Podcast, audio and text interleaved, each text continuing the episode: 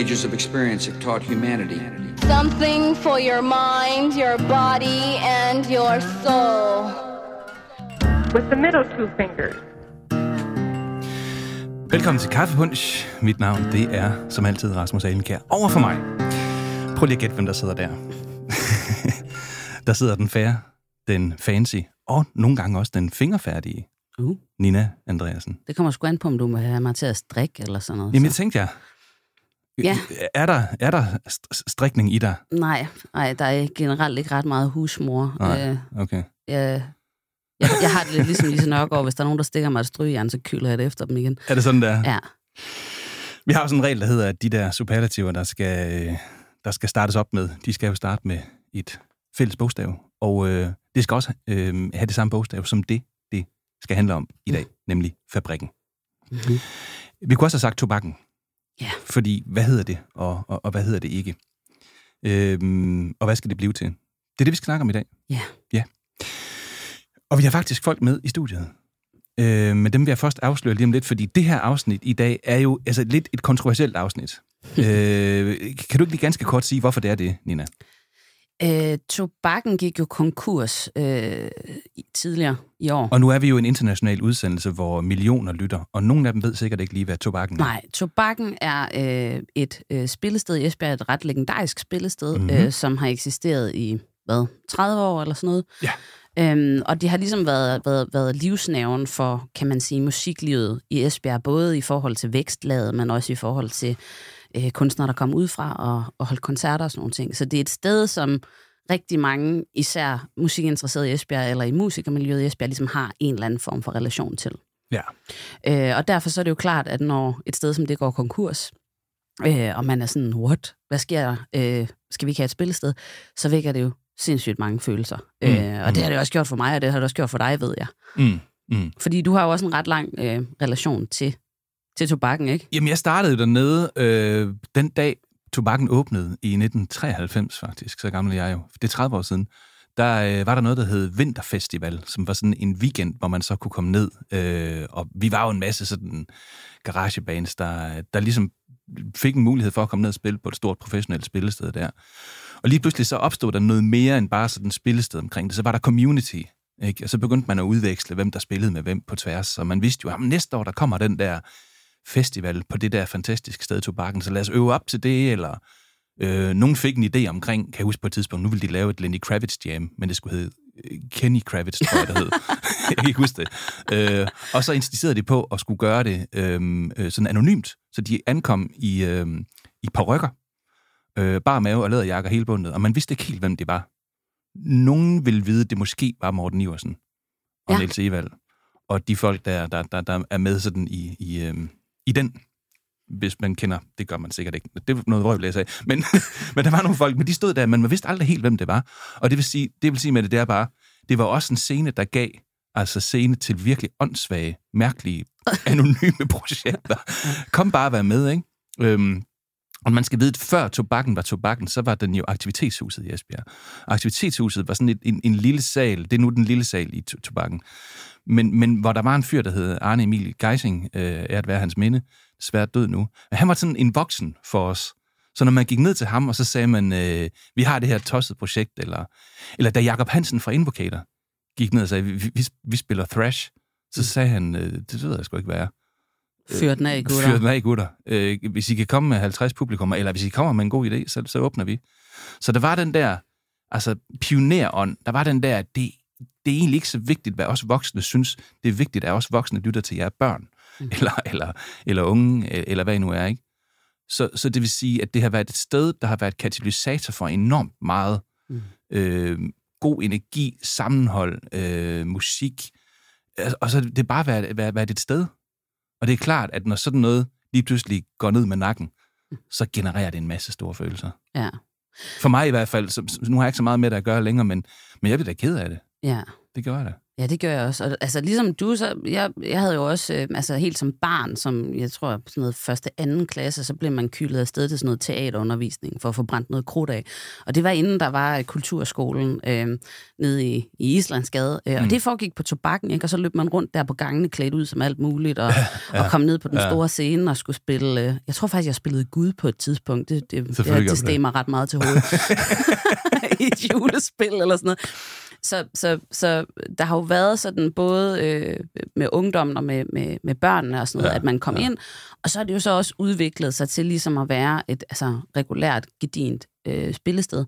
Øhm, og af samme årsag, så har man jo haft mange gode oplevelser, hørt mange fede koncerter. Og, Og de vilde folk har jo spillet dernede, så Motorhead har spillet dernede. ja. Og der er legendariske altså, altså, minder fra den gang der, hvor man sådan ikke tror helt, det var sådan, men de havde en mand til at kravle rundt op på taget af tobakken, da Motorhead spillede, simpelthen med en skruetrækker, undskyld, en, en svensnøgle, mm. fordi at taget, det var ved at løsne sig, ja. da Ja. Motorhead de spillede. Man. Øh, og så fik man jo et dernede påbud om at gå med høreværn. Hvis ikke man havde høreværn på, så ville man øh, modtage en fyreseddel. Okay. Jamen, der, der var arbejdsmiljøreglerne, var der styr på. Ja, men det, det, det, er bare, altså det, her, det, det, er no, det er bare vigtigt, at man forstår det som lytter, at det er noget, der er en hel del større end bare et sted, hvor nogen engang imellem står med nogle instrumenter og spiller. Altså det, det har været en, en, en del af den dannelsesmulighed, man har haft som kulturel person øh, her i Vestjylland. Mm. Så, så det er klart, der er en hel masse på spil. Ja. Og det har vi faktisk nogle folk med til at snakke om Ja. øh, i dag. Og øh, den ene, vi har med, det er en, som jeg er meget sikker på, at de fleste kender ham. Det er jo Sebastian Wolf. Velkommen til, Sebastian. Jamen, tak. Og Sebastian, du er jo øh, du er musiker, og du er forsanger i Kellermensch, Ja. Esbjergs Stolthed. Nå, jeg er glad for at høre. Og i øjeblikket, så er du, øh, så er du også på solotur, faktisk. Ja. Hvad er det for noget solotur? Øh, Ja, det er faktisk et godt spørgsmål. Det er noget helt nyt. Øhm, jeg har nogle gange... øhm, altså, jeg skriver en masse sange. Også en masse, som Kellermans ikke gider bruge. Ja. Og øhm, så har jeg nogle gange oplevet, at øh, spillesteder og festivaler sådan, skriver og spørger, om jeg ikke vil komme og spille. Og så har han sagt ja. Øh, men har nogle gange tænkt sådan, det er lidt den forkerte vej rundt. Det burde være mig, der byder noget ud. jeg tror, vi skal have dig til at tale lidt mere ind i mikrofonen. Det, Ja. Vi skal have den der lækre øh, sikkert. radiostemme der. Så går jeg helt det, på. åh, det er godt. Nu er det godt. Jamen, så tænker jeg, at det kunne være øh, fedt at prøve at sige, nu går jeg ud med noget. Så jeg er faktisk øh, i gang med at sammensætte et band, og du ved, så kan jeg jo godt lide at lade dem påvirke lidt, hvad det er, vi... Så jeg åbner bare skrivebordskuffen og lader alt øh, Ja. trille ud, ikke? Og så, øh, så når jeg har været rundt selv med en akustisk guitar, så har det været sådan, at man får lov til at kigge ind ad nøglehullet til, hvordan det lyder, når jeg sidder og skriver. Så Ja. det kan godt være, at der kommer en Kellermans-sang, men så lyder den ikke nødvendigvis sådan, som det gør, når, når bandet øh, har været i gang med at ja. øh, ja, maltraktere de sange, jeg kommer med. Men, øh, så, så det er sådan en mulighed for mig for at lege lidt mere frit og sige, øh, det eneste, man egentlig ved, det er, at man kommer til at høre min stemme. Og så, øh, så vil jeg finde nogle, øh, nogle spændende musikalske legekammerater at tage med. Mm. Så øh, jeg glæder mig selv til at finde ud af, hvad det, hvad det bliver. Og det er jo en af de ting, du laver, fordi du er jo faktisk også tidligere, kan man sige, booker på tobakken. Ja. Øh, og øh, det kunne man da måske også tænke sig, at du skulle fortsætte med at være. Jamen, det er jo det, som øh, hvad kan man sige, jeg blev spurgt om, og som jeg siger ja til. Jeg synes jo, det er et, altså, altid har været et fantastisk sted. Min Mm. øh, historik går også langt tilbage. Altså, jeg er ked af, at jeg var for ung, tror jeg, til at opleve den der guldalder, du taler om med øh, Det var crazy i metalbands. 90'erne. Ja, det var, ja, det var det. Ja. Øh, Så jeg har aldrig oplevet at høre invocator og sådan noget på øh, aktivitetshus eller tobak, eller på tobakken. Ja. Og øh, ja, det kan jeg godt være lidt ked af. Men, øh, og så har jeg heller aldrig haft fornøjelsen af at samarbejde med Arne Emil. Og, men øh, jeg tror, da jeg var omkring 20 år og flyttede sådan tilbage til byen, for jeg havde været lidt rundt, boet et halvt år i Svendborg og Randers og sådan noget i forbindelse med noget musikskole, så øh, var det ligesom tobakken, jeg lærte at rulle kabler sammen, og Mm. hvordan mm. man gør alt det her med lyd og sådan ting. Så jo, en lang, lang historie også med. Så, så det er jo derfor, du er med i dag, fordi at du har altså en, en, øh, en fortid i tobakken, både som musiker, mm. men også som booker, og måske også en fremtid i, i tobakken. Yes. Og så har vi en til mere med i dag, og det er Ronny Hansen, der sidder herovre. Nu skal jeg dreje rundt. Og det er første gang, vi er fire i dag, Nina. Mm, det Hvad, hvad siger du om det?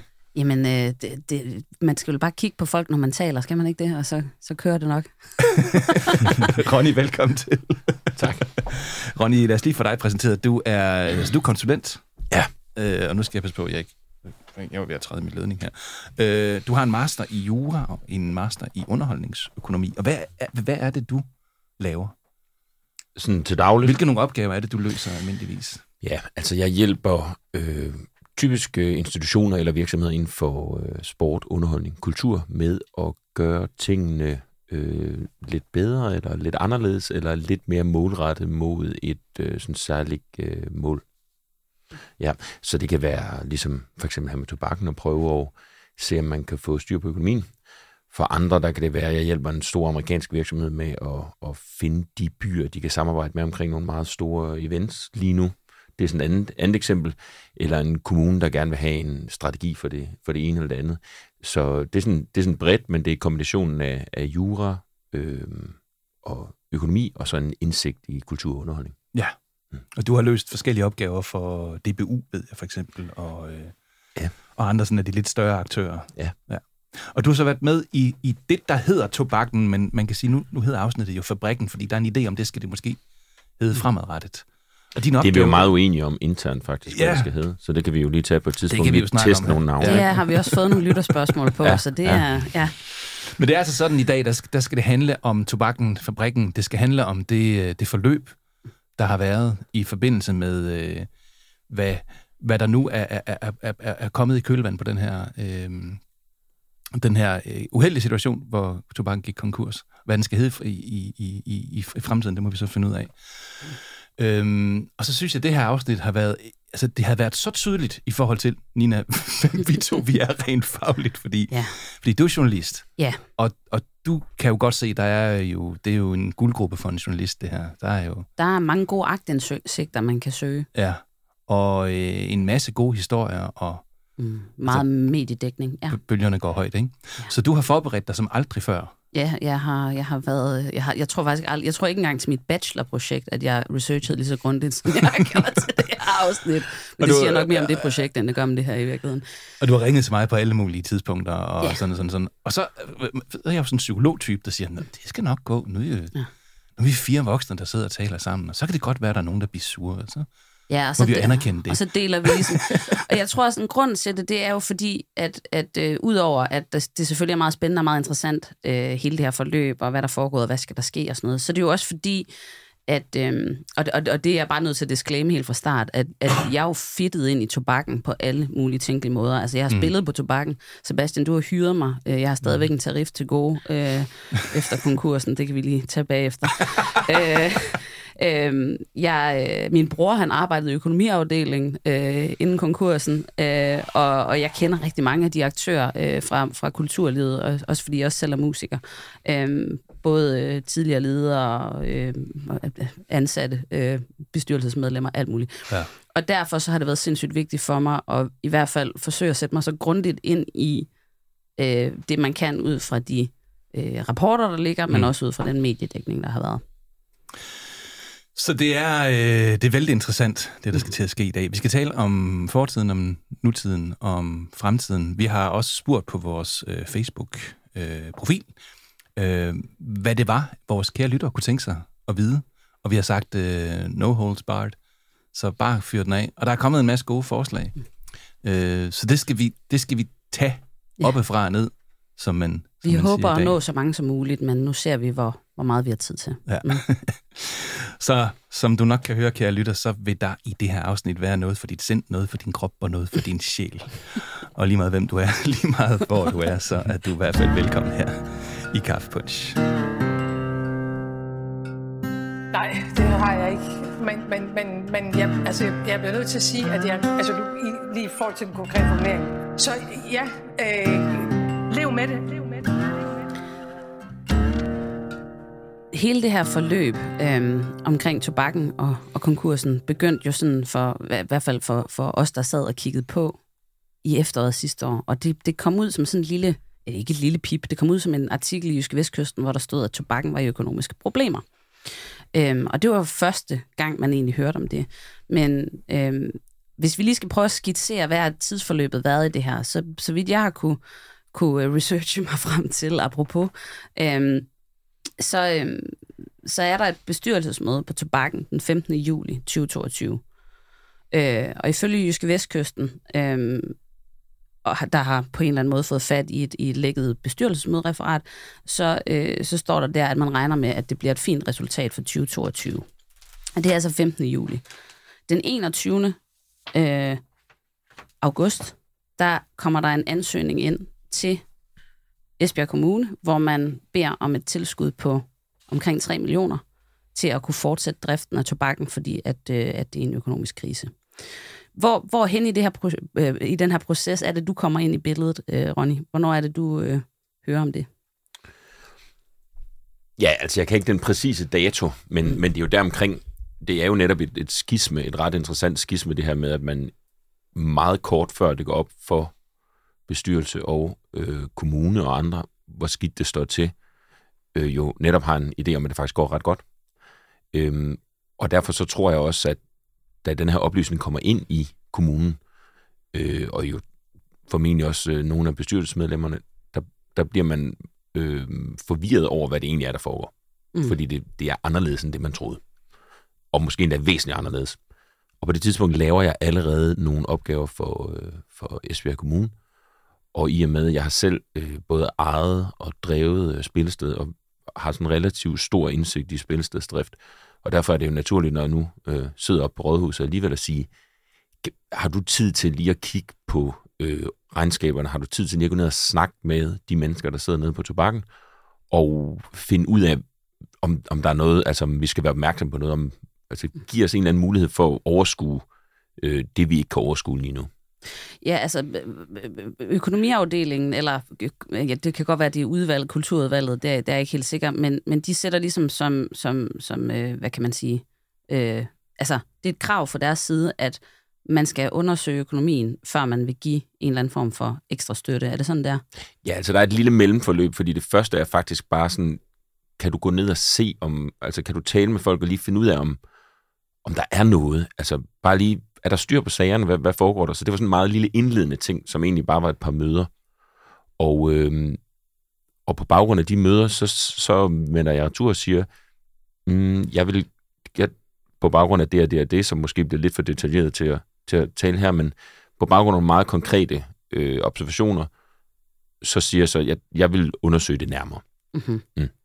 Og der går øh, kommunens økonomiafdeling går i gang med at, at, at kigge på økonomien, og du går sideløbende i gang med at kigge på økonomien. Ja, altså, øhm, det er jo et interessant forhold, fordi du siger meget øh, interessant her i indledningen, at, at, at, at forløbet ligesom starter der omkring. Hvis man kigger på tobakkens regnskaber, så har tobakken jo faktisk herop til haft underskud 5 ud af 6 gange. Mm. Øh, 5 ud af 6 år. Og, og der står faktisk i flere af regnskaberne, der skriver revisoren, at der ligesom er en, en going concern, som jo er revisorsprog at sige på, det her, det er, det, det er, noget, det er problematisk. Mm. Og det er sådan i regnskabsloven, hvis det havde været en erhvervs, øh, hvis det havde været et almindeligt selskab, og ikke en- den konstruktion, det har, så er det faktisk en, en juridisk forpligtelse for bestyrelsen at gå ind og lave en reetableringsplan. Øh, det er det så ikke, fordi den var konstrueret på, på den her øh, non-profit måde, øh, men, men det var faktisk en ret alvorlig situation, som måske bare ikke var blevet taget helt så alvorligt, som, som andre kunne have gjort. Mm. Øhm, nu har jeg simpelthen glemt spørgsmålet. Ja, nej, men det var, det var mere det der med, at, altså, at du, du undersøger, altså, I, undersøger ligesom øh, sideløbende med hinanden, uafhængigt af Det er hinanden. rigtigt, ja. Økonomiafdelingen i kommunen, øh, og, så, og så dig. Og så, som jeg har forstået det, så er der øh, fra økonomiafdelingen, de er sådan lidt, der er nogle ting, vi godt kan undersøge, men vi har ikke indsigt i spillestedsdrift Lige nødvendigvis. Lige præcis. Så derfor har vi brug for nogen, der ved det, og det er der, hvor du ligesom kommer ind i billedet. Så ja, der, vi laver to parallelle øh, analyser, som jo ender med at vise øh, det samme, men vi laver dem øh, uafhængig af hinanden. Og det, der jeg konkret undersøger, det er jo fordi, at øh, tobakken på det tidspunkt har givet en forklaring til kommunen om, hvorfor det ser ud, som det gør. Og den forklaring baserer sig primært på, at der har været corona, og på, at der er ændret forbrugsmønstre. Og øh, der laver vi en meget hurtig indledende benchmark-analyse i forhold til sammenlignelige spillesteder, som viser, at de faktisk, det der er ret interessant, er, at langt de fleste spillesteder havde faktisk meget store overskud under corona. Du skal tænke på, at du får en masse penge for at lave koncerter, og øh, de koncerter er som regel underskudsgivende. Hvis du så får lov at beholde alle pengene, og ikke skal lave de underskudsgivende koncerter, så har du faktisk et overskud. Når du så samtidig har nogle coronapakker oveni, så, øh, så gør det faktisk, at langt de fleste spillesteder i Danmark havde nogle af de bedste år nogensinde under corona rent økonomisk. I modsætning til kunstnerne. I modsætning til kunstnerne, og det er en meget vigtig selvstændig diskussion, som jeg synes, at vi er kommet lemt over i kultur Danmark i det hele taget. Øh, hvordan at vi faktisk fik opbygget egenkapital, renoveret nogle foyerer, øh, lavet en masse lyd, øh, udstyrspakker blev opgraderet rundt omkring, mens kunstnerne havde det elendigt. Men lad, Mm. lad den ligge. Men det viste jo bare, og det var det, den ind- helt indledende analyse handler om, det var at sige, jamen, de argumenter, som bliver brugt over for politikerne lige nu, bør ikke være gangbare. Mm. Og det, øh, det var så det, der ledte til, at, at man så sagde, jamen kan vi undersøge det nærmere? Hvad er så de underliggende tendenser, der gør, at tobakken, øh, altså regnskabsmæssige tendenser eller driftsmæssige tendenser, at tobakken ikke har klaret sig lige så godt som alle de andre spillesteder? Hvad er simpelthen grunden til, at man klarer sig dårligere end de sammenlignelige? Og det var det, min analyse handlede om. Nu siger jeg min, det var jo selskabet, der lavede det. Det selskab, jeg, jeg arbejder for. Men det var jo den analyse, som, som jeg skulle stå for, som også indeholdt regnskabselementer, hvorimod så at den interne revision i kommunen lavede den meget stringente økonomianalyse. Og, og, og hvad er forskellen? Bare lige sådan, at Jamen, os, forskellen er, jamen, der forskellen er, at man kan sige, at jeg gik ind og talte med alle ansatte. Jeg talte med nogle leverandører. Jeg talte med ledelsen. Jeg prøvede at finde ud af, hvilke sådan mere detaljerede øhm, grunde der kunne være. Så jeg gik også ind, om, og det gælder også regnskabsteknisk, og kigge på, jamen, hvad er bruttoavancen på de enkelte produkter? Hvad for nogle øh, regnskabsmæssige ting er der, når vi laver koncerter? Hvordan ligger betalingen til artister i forhold til andre steder? Hvor mange billetter sælger vi i forhold til andre steder? Hvad er vores omkostningsstruktur? Hvad er vores lønprocenter? Hvor stort er vores varesortiment? Simpelthen gå den mere sådan mm, spillestedsspecifikke forretning igennem, hvor at, at den interne revision fokuserede meget på øh, altså en analyse, der i princippet kunne være lavet af en hvilken som helst sted, der havde et regnskab. Ja. Ja. I når frem til nogle af de samme konklusioner, kan man sige, øhm, i forhold til for eksempel, hvor mange fuldtidsansatte man har, øh, i forhold til, at man har intern catering, øh, altså kokke er ansat til at lave mad, både til, til artister og eventuelt også publikum, hvis de medkøber øh, øh, mad og sådan nogle ting. Øh, men, men, men sådan helt ned på arrangementsniveau, øh, det er noget, du simpelthen går i gang med at grave i. Mm. Øh, hvis du sådan skulle hæve ja, og det ved jeg ikke, om du kan gøre sådan right off the bat, men, men de tre til fem vigtigste ting frem, som den her rapport, du har lavet, kommer frem til i forhold til tobakkens økonomi, hvad, hvad kunne det så være? Jeg kan i hvert fald sige to, som, som sådan helt overordnet set er de vigtigste. Det, en af de meget... Øh, en af de ting, der gjorde det meget svært, var, at man havde nogle meget store ledelsesmæssige flaskehalse. Det vil sige, at du havde nogle ansatte, som faktisk var rigtig dygtige og havde en masse idéer og gerne ville gøre ting, men at der var en meget detaljeret øh, sådan ledelseskontrol af, af alt. Og samtidig var der en ledelse, som ikke var særlig meget til stede, og som øh, havde nogle store udsving i, hvor meget man var til stede. Og det gjorde, at der var rigtig mange gode initiativer, der hele tiden stod i kø, og som aldrig blev til noget. Og det gjorde jo dels, at man ikke havde noget optimering, men det gjorde også, at du havde nogle meget frustrerede ansatte. Mm-hmm. Øhm, så der var meget potentiale, der ikke kom ud, og der var rigtig mange nødvendige justeringer, som ikke blev lavet. Øh, og det er der i rapporten, som jo er blevet offentliggjort siden, mange eksempler på. Så det, hvis man vil vide mere om det, så kan man kigge ned øh, i det. Men, men, men det, var, det var meget. Den ligger blandt andet på Kulturmonitors hjemmeside. Det var Ja. der, jeg fandt den. Ja, og til min store fortrydelse er det en ikke korrekturlæst version, de har fået fat i, så det ser ud som om, jeg både staver som brækket arm og ikke kan sætte komma. Så det er ikke Men, dig, der har lækket den, eller hvad? det er måske det bedste bevis på, at det ikke er mig. Ej, jeg tror faktisk, den er underlagt aktindsigt. Jeg, ved, ikke- jeg tror, de har fået fat i den gennem helt almindelig aktindsigt, så den er ikke, øh, den er ikke lækket. Øhm, det andet, øh, som, som var ret, øh, ret graverende, det var, at der ikke var noget økonomisk styring. Det vil sige, hvis du kigger på de fleste spillesteder, så vil det, det, det, det primære dokument for den hver spillested vil faktisk være sådan en arrangementsoversigt, hvor du har alle dine arrangementer, du har haft, og så har du alle dine omkostninger samlet, og alle dine indtægter samlet. Og det kigger du på hele tiden, fordi du vil vide sådan om, øh, sætter vi nok personale på, sætter vi for få personale på, hvad sker der i barn, har vi for stor lønprocent, hvorfor har vi pludselig 35% i løn, i stedet for de 25, vi sigter efter, hvad er vores bruttoavance, hvor vi, må have, vi har pludselig et eller andet spil, fordi vores bruttoavance, som er måden, man viser, hvor stor fortjeneste man har på de varer, man sælger, Altså, det kunne være øl, for eksempel. Præcis, typisk øl. Jamen, så er den gået op. Og det kan være noget så detaljeret som, at, øh, eller det kan være noget så simpelt som, at der er en, der stjæler, men det kan også være noget med, at du har indstillet øh, øh, forkert, eller at du begyndte at overskænke 10 procent og sådan noget. Det er sådan noget, man skal gå op i. Og det gjorde de ansatte sådan set også. Men man, man lavede ikke de arrangementsoversigter, så du kunne faktisk ikke, da vi kom ind, det var noget af det første, vi gik i gang med, det var at prøve at se, jamen, hvad tjener vi egentlig på et arrangement? Og den styring var der ikke. Mm. Så sådan den meget, meget forventelige, basale styring af forretningen, tobakken, var ikke til stede. Mm. Og, og det gav sig så udslag i en masse ting, men det gav sig blandt andet udslag i, at man ikke på noget tidspunkt har kunne sige, var det her arrangement en økonomisk succes eller ej. Og det er kritisk. Mm. Okay. Så, så altså, øh, hvis man sådan skal, skal sige bottom line, eller hvad, hvad er essensen af det her, det er, at man, man ikke har haft overblik, i hvert fald ifølge det, du er kommet frem til, over øh, hvilke arrangementer giver overskud, hvilke giver underskud, hvilke genre øh, får folk til at købe bajer, øh, fordi det er en stor del af spillestedsøkonomi. Øh, og på den måde, så har man ligesom ikke øh, kunne vide, altså, er, er noget egentlig en succes eller ej i forhold til, til bundlinjen. Ja, man har ikke haft overblik over bundlinjen. Det, du giver selv det her eksempel fra det, fra det bestyrelsesreferat, som, som Jyske Vestkysten refererer, at man faktisk har siddet en halvanden måned inden, at spillestedet var i akut konkursfar, og haft et bestyrelsesmøde, hvor man har fået at vide af ledelsen, øh, det går ret godt, vi rammer formentlig 0 til nytår. Der har man uden at vide det været i akut konkursfar. Mm. Og det, øh, det er jo udtryk for en kritisk styring. Okay. Øhm, vi har jo fået en del spørgsmål fra lytterne, og, øhm, og jeg, skal, jeg er ikke så god til multitasking. Det, Er det rigtigt? påstår de jo ellers, at kvinder de skulle være, men det er jeg sgu ikke. Jeg, jeg er monotasking-typen. Øhm, men hvis vi lige skal prøve at tage et af dem, der er kommet øhm, øh, i relation til det her forløb og din rolle med det, så, øhm, så skriver øh, Thomas Ernlund Madsen for eksempel.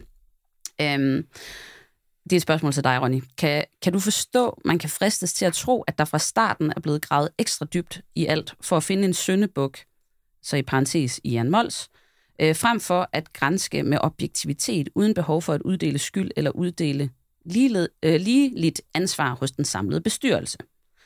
Så altså, Jeg ved ikke, om vi lige først skulle... Fik vi sagt, hvem mm. Jan Mols er? Øh, gud, nej, det gjorde vi egentlig ikke. Undskyld. Fordi det er sådan ja. ja. en af de ting, der i hvert fald fylder rigtig meget i kommentarsproget. Jan Mols var jo den tidligere leder. Ja, Ja. Og, og vi har jo også givet øh, Jan muligheden for i øvrigt at være med på en telefon, eller komme ind, eller øh, på anden vis øh, øh, ligesom bidrage øh, til Han, det her. han valgte at sige, at han ville gerne svare øh, i to længere beskeder, men ja. det var noget, vi skulle holde for os selv. Ja. Og det respekterer vi naturligvis. Fuldstændigt. Og det, er heller ikke, det, det skal heller ikke være et afsnit om Jan Mols, Nej. det her. Så vi vil egentlig godt lige sende skud ud til Jan, hvis Ja. ja. hører det her. Øhm, det kan være, at du har lyst til at være med en anden gang. Ja. Ja. Øhm, men, men det, der er essensen af Thomas øh, Massens øh, øh, hvad hedder det, øh, spørgsmål her, det er, altså, har du ligesom gravet ekstra dybt for at finde en, en syndebuk, og er der ligesom blevet uddelt nok ansvar hos den samlede bestyrelse? Altså, jeg har gravet dybt, øh, og jeg har jo gravet dybt, fordi det er jo det, jeg er blevet hyret til.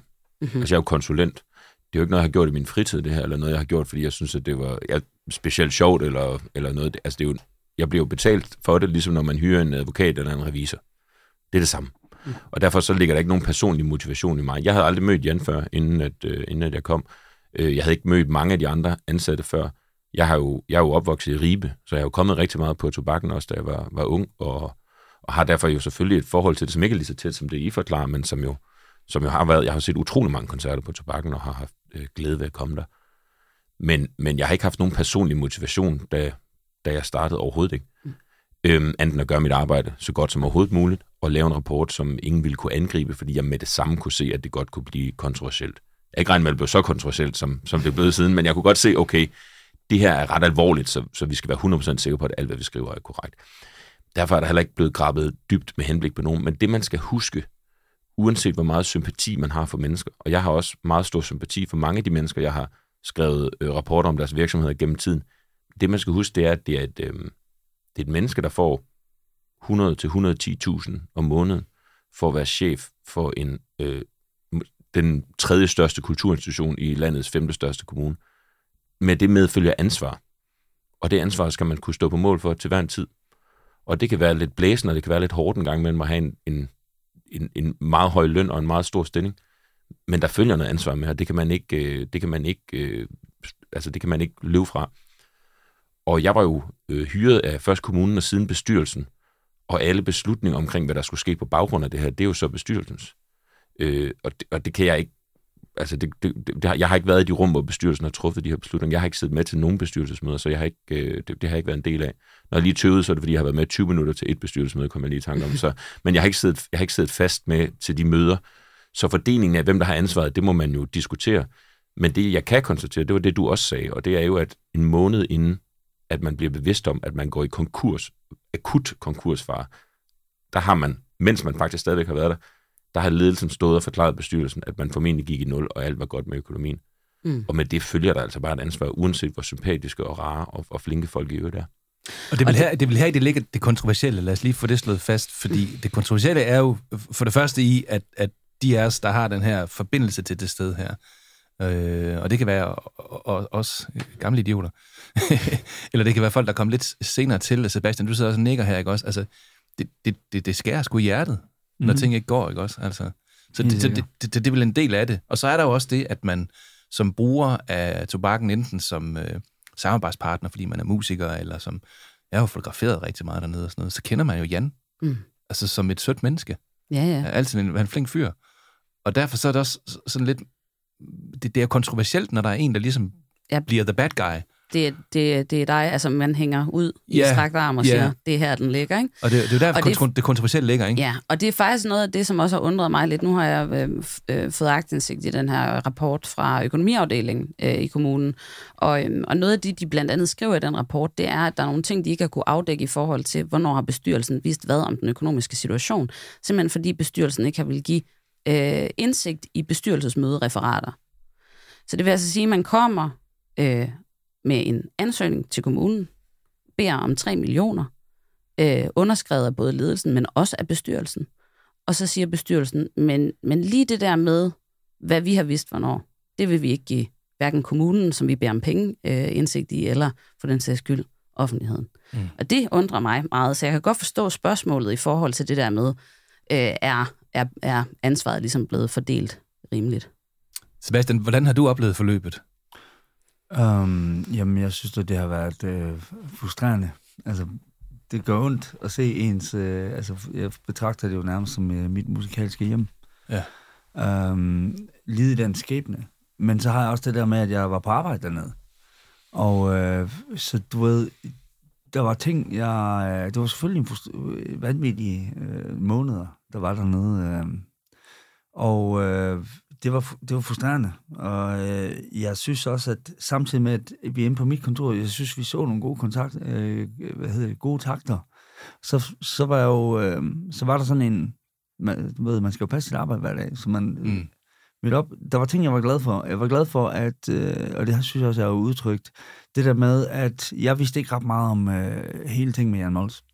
Det, det fik vi faktisk lov til som personale, og kunne passe vores arbejde, uden at øh, vi... Så vi vidste det, vi kunne læse i avisen, ligesom alle andre. Så som booker, der sidder man ikke i ledelsen? Nej. Dernede? Nej. Mm. Øhm, så jeg har heller aldrig været med til bestyrelsesmøder, eller jeg har været øh, til nogle, et møde, tror jeg, hvor du var på kommunen. Jeg tror, det første møde, der jeg mødte dig på en forbindelse. Altså, det er Ronny, jeg taler til. Ja, ja, ja. lige det her ja. lyd. Men altså, øhm, så, så var det egentlig sådan noget med, at så har vi sådan nogle gange fået øh, at vide, at nu kommer der en artikel, og mm. der er sket en drejning. Men det er ikke, fordi vi sådan, sådan har skulle... Øh, ja, at det har fyldt, fyldt så meget. Men der må have været noget på spil for dig, Sebastian, fordi... Øh, og nu, nu melder jeg rent ud. Mm. Jeg synes, Tobakkens program i mange år har været kedeligt. Den har ikke, den har ikke tiltalt mig. Det har måske noget at gøre med, at, at, at jeg har, har i, i de sidste 10 år været sådan en mand i 40'erne, nu er jeg blevet i 50'erne. Og der har man typisk ikke tid til kultur. Der er man jo fuld blæsende med karriere, og børnene de er blevet så store, så de kan være selvstændige, så man optager sig alt muligt andet. Ikke? Og det kan godt være, at jeg har, har været for lidt optaget af musik, det er jeg helt med på. Men, men programmet, sådan som jeg kigger på det, har ikke afspejlet, hvad jeg egentlig forbinder med, med, med den kunstneriske profil, der typisk har været på tobakken. Det har, det har, så har der været lidt noget blues, og lidt noget kopiorkester, og lidt noget, noget det ene og det andet der. Og, øhm, og så kommer Sebastian lige pludselig. Mm. Og der gik et sus gennem Esbjerg, da man vidste, nu skulle Sebastian Wolf ned og være booker. Og det var sådan ligesom, vi gik nærmest rundt med, bag, med sådan banner i gaderne og tænkte, nu, nu, nu, nu kommer det. Nu bliver det fandme godt. Fordi nu, nu, er der, nu er der fandme en af vores egne, og han ved altså lidt om, hvad der rører sig. Og han ved ikke kun, hvad der rører sig, når man skal sige øh, nu skal vi holde fest, og så skal det være We Love the 90s. Altså, jeg tror ikke engang, Sebastian, helt ærligt, jeg tror ikke, du ved, hvad det koncept er. og det, det siger sådan noget positivt. det siger noget positivt. Men, men, men, men du ved, hvad et eller andet obskyrt, skurt band hedder i Aalborg, og så er jeg på. Ikke? Mm. Så, så, så du var også den der galionsfigur for en, en, en ændring mod noget mere mærkeligt, kulturelt, spøjt, skævt, ikke? Og så står du lige pludselig der med hænderne bundet, altså, og, og det, det, det må have været.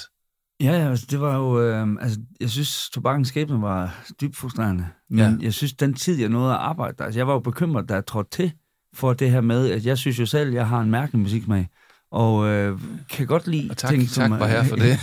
men, men altså, det er det, jeg mener. Jeg var meget overrasket over, at øh, befolkningen i Esbjerg var med på øh, skøre idéer. Og, Ja. så, og det, så jeg, en af de ting, jeg gik til opgave med, var det her med, at jeg ville passe meget på med at fortælle esbjergenserne, hvordan de er. Mm. Så du ved, jeg, jeg ved ikke, kan jeg vide, om de vil ned og høre Convent.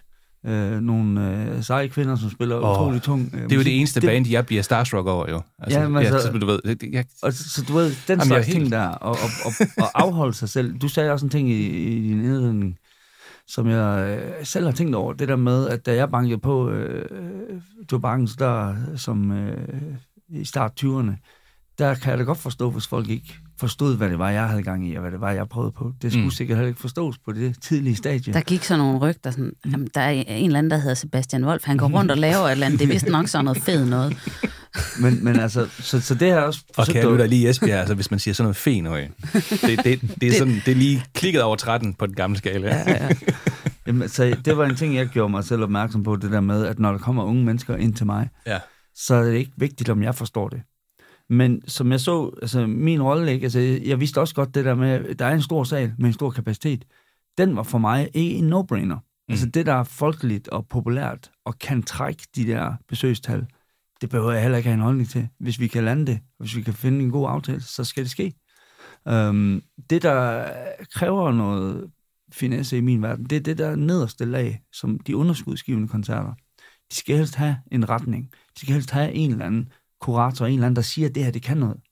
Og øh, så kan man nemlig afhjælpe, hvad der foregår i bunden af regnskabet. Ikke? Og det kan have en... Altså, på det enkelte arrangement, der kan det godt være, at det ser, øh, hvad kan man sige, ubetydeligt ud. Men det er det ikke, fordi når du så ser det på et årshjul, så har du måske rykket noget. Og det kan godt være et par hundredtusind kroner i den rigtige retning. Og det er dernede, jeg synes, man kan, man kan se en, en, en tydelig fortælling, ikke? fordi på de populære navne skal fortællingen gerne være det samme som i resten af landet, at det er også populært her. Mm. Mm. Altså de, øh, de artister og sådan noget, der har godt fat i hele landet, de skal også have godt fat i Esbjerg. Og, så, altså, jeg var selv bekymret for, øh, altså, hvordan jeg, jeg Har det, har det været hårdt at stå i, altså? altså at der Ja. var de der forventninger, og lige pludselig står du der, kan ikke? Ja, altså, jeg, jeg synes, det var det, det, var det der var, det, derfor er det sådan et tvækket svært, det der med, samtidig med, at jeg havde oplevelsen af, jeg synes, jeg, jeg så gode ting i Esbjerg. Jeg synes, Mm. mm. der var ting i mit arbejde, som fungerede for mig. Og øh, du ved, jeg synes, det var, jeg blev faktisk mere vild med Esbjerg, efter at have siddet øh, som booker. Jeg gik ikke derfra med sådan en livstræt, øh, åh, man kan heller ingenting i den her by. det, jeg synes, man kunne mange ting, og folk var øh, øh, spændte, og de var øh, åbne.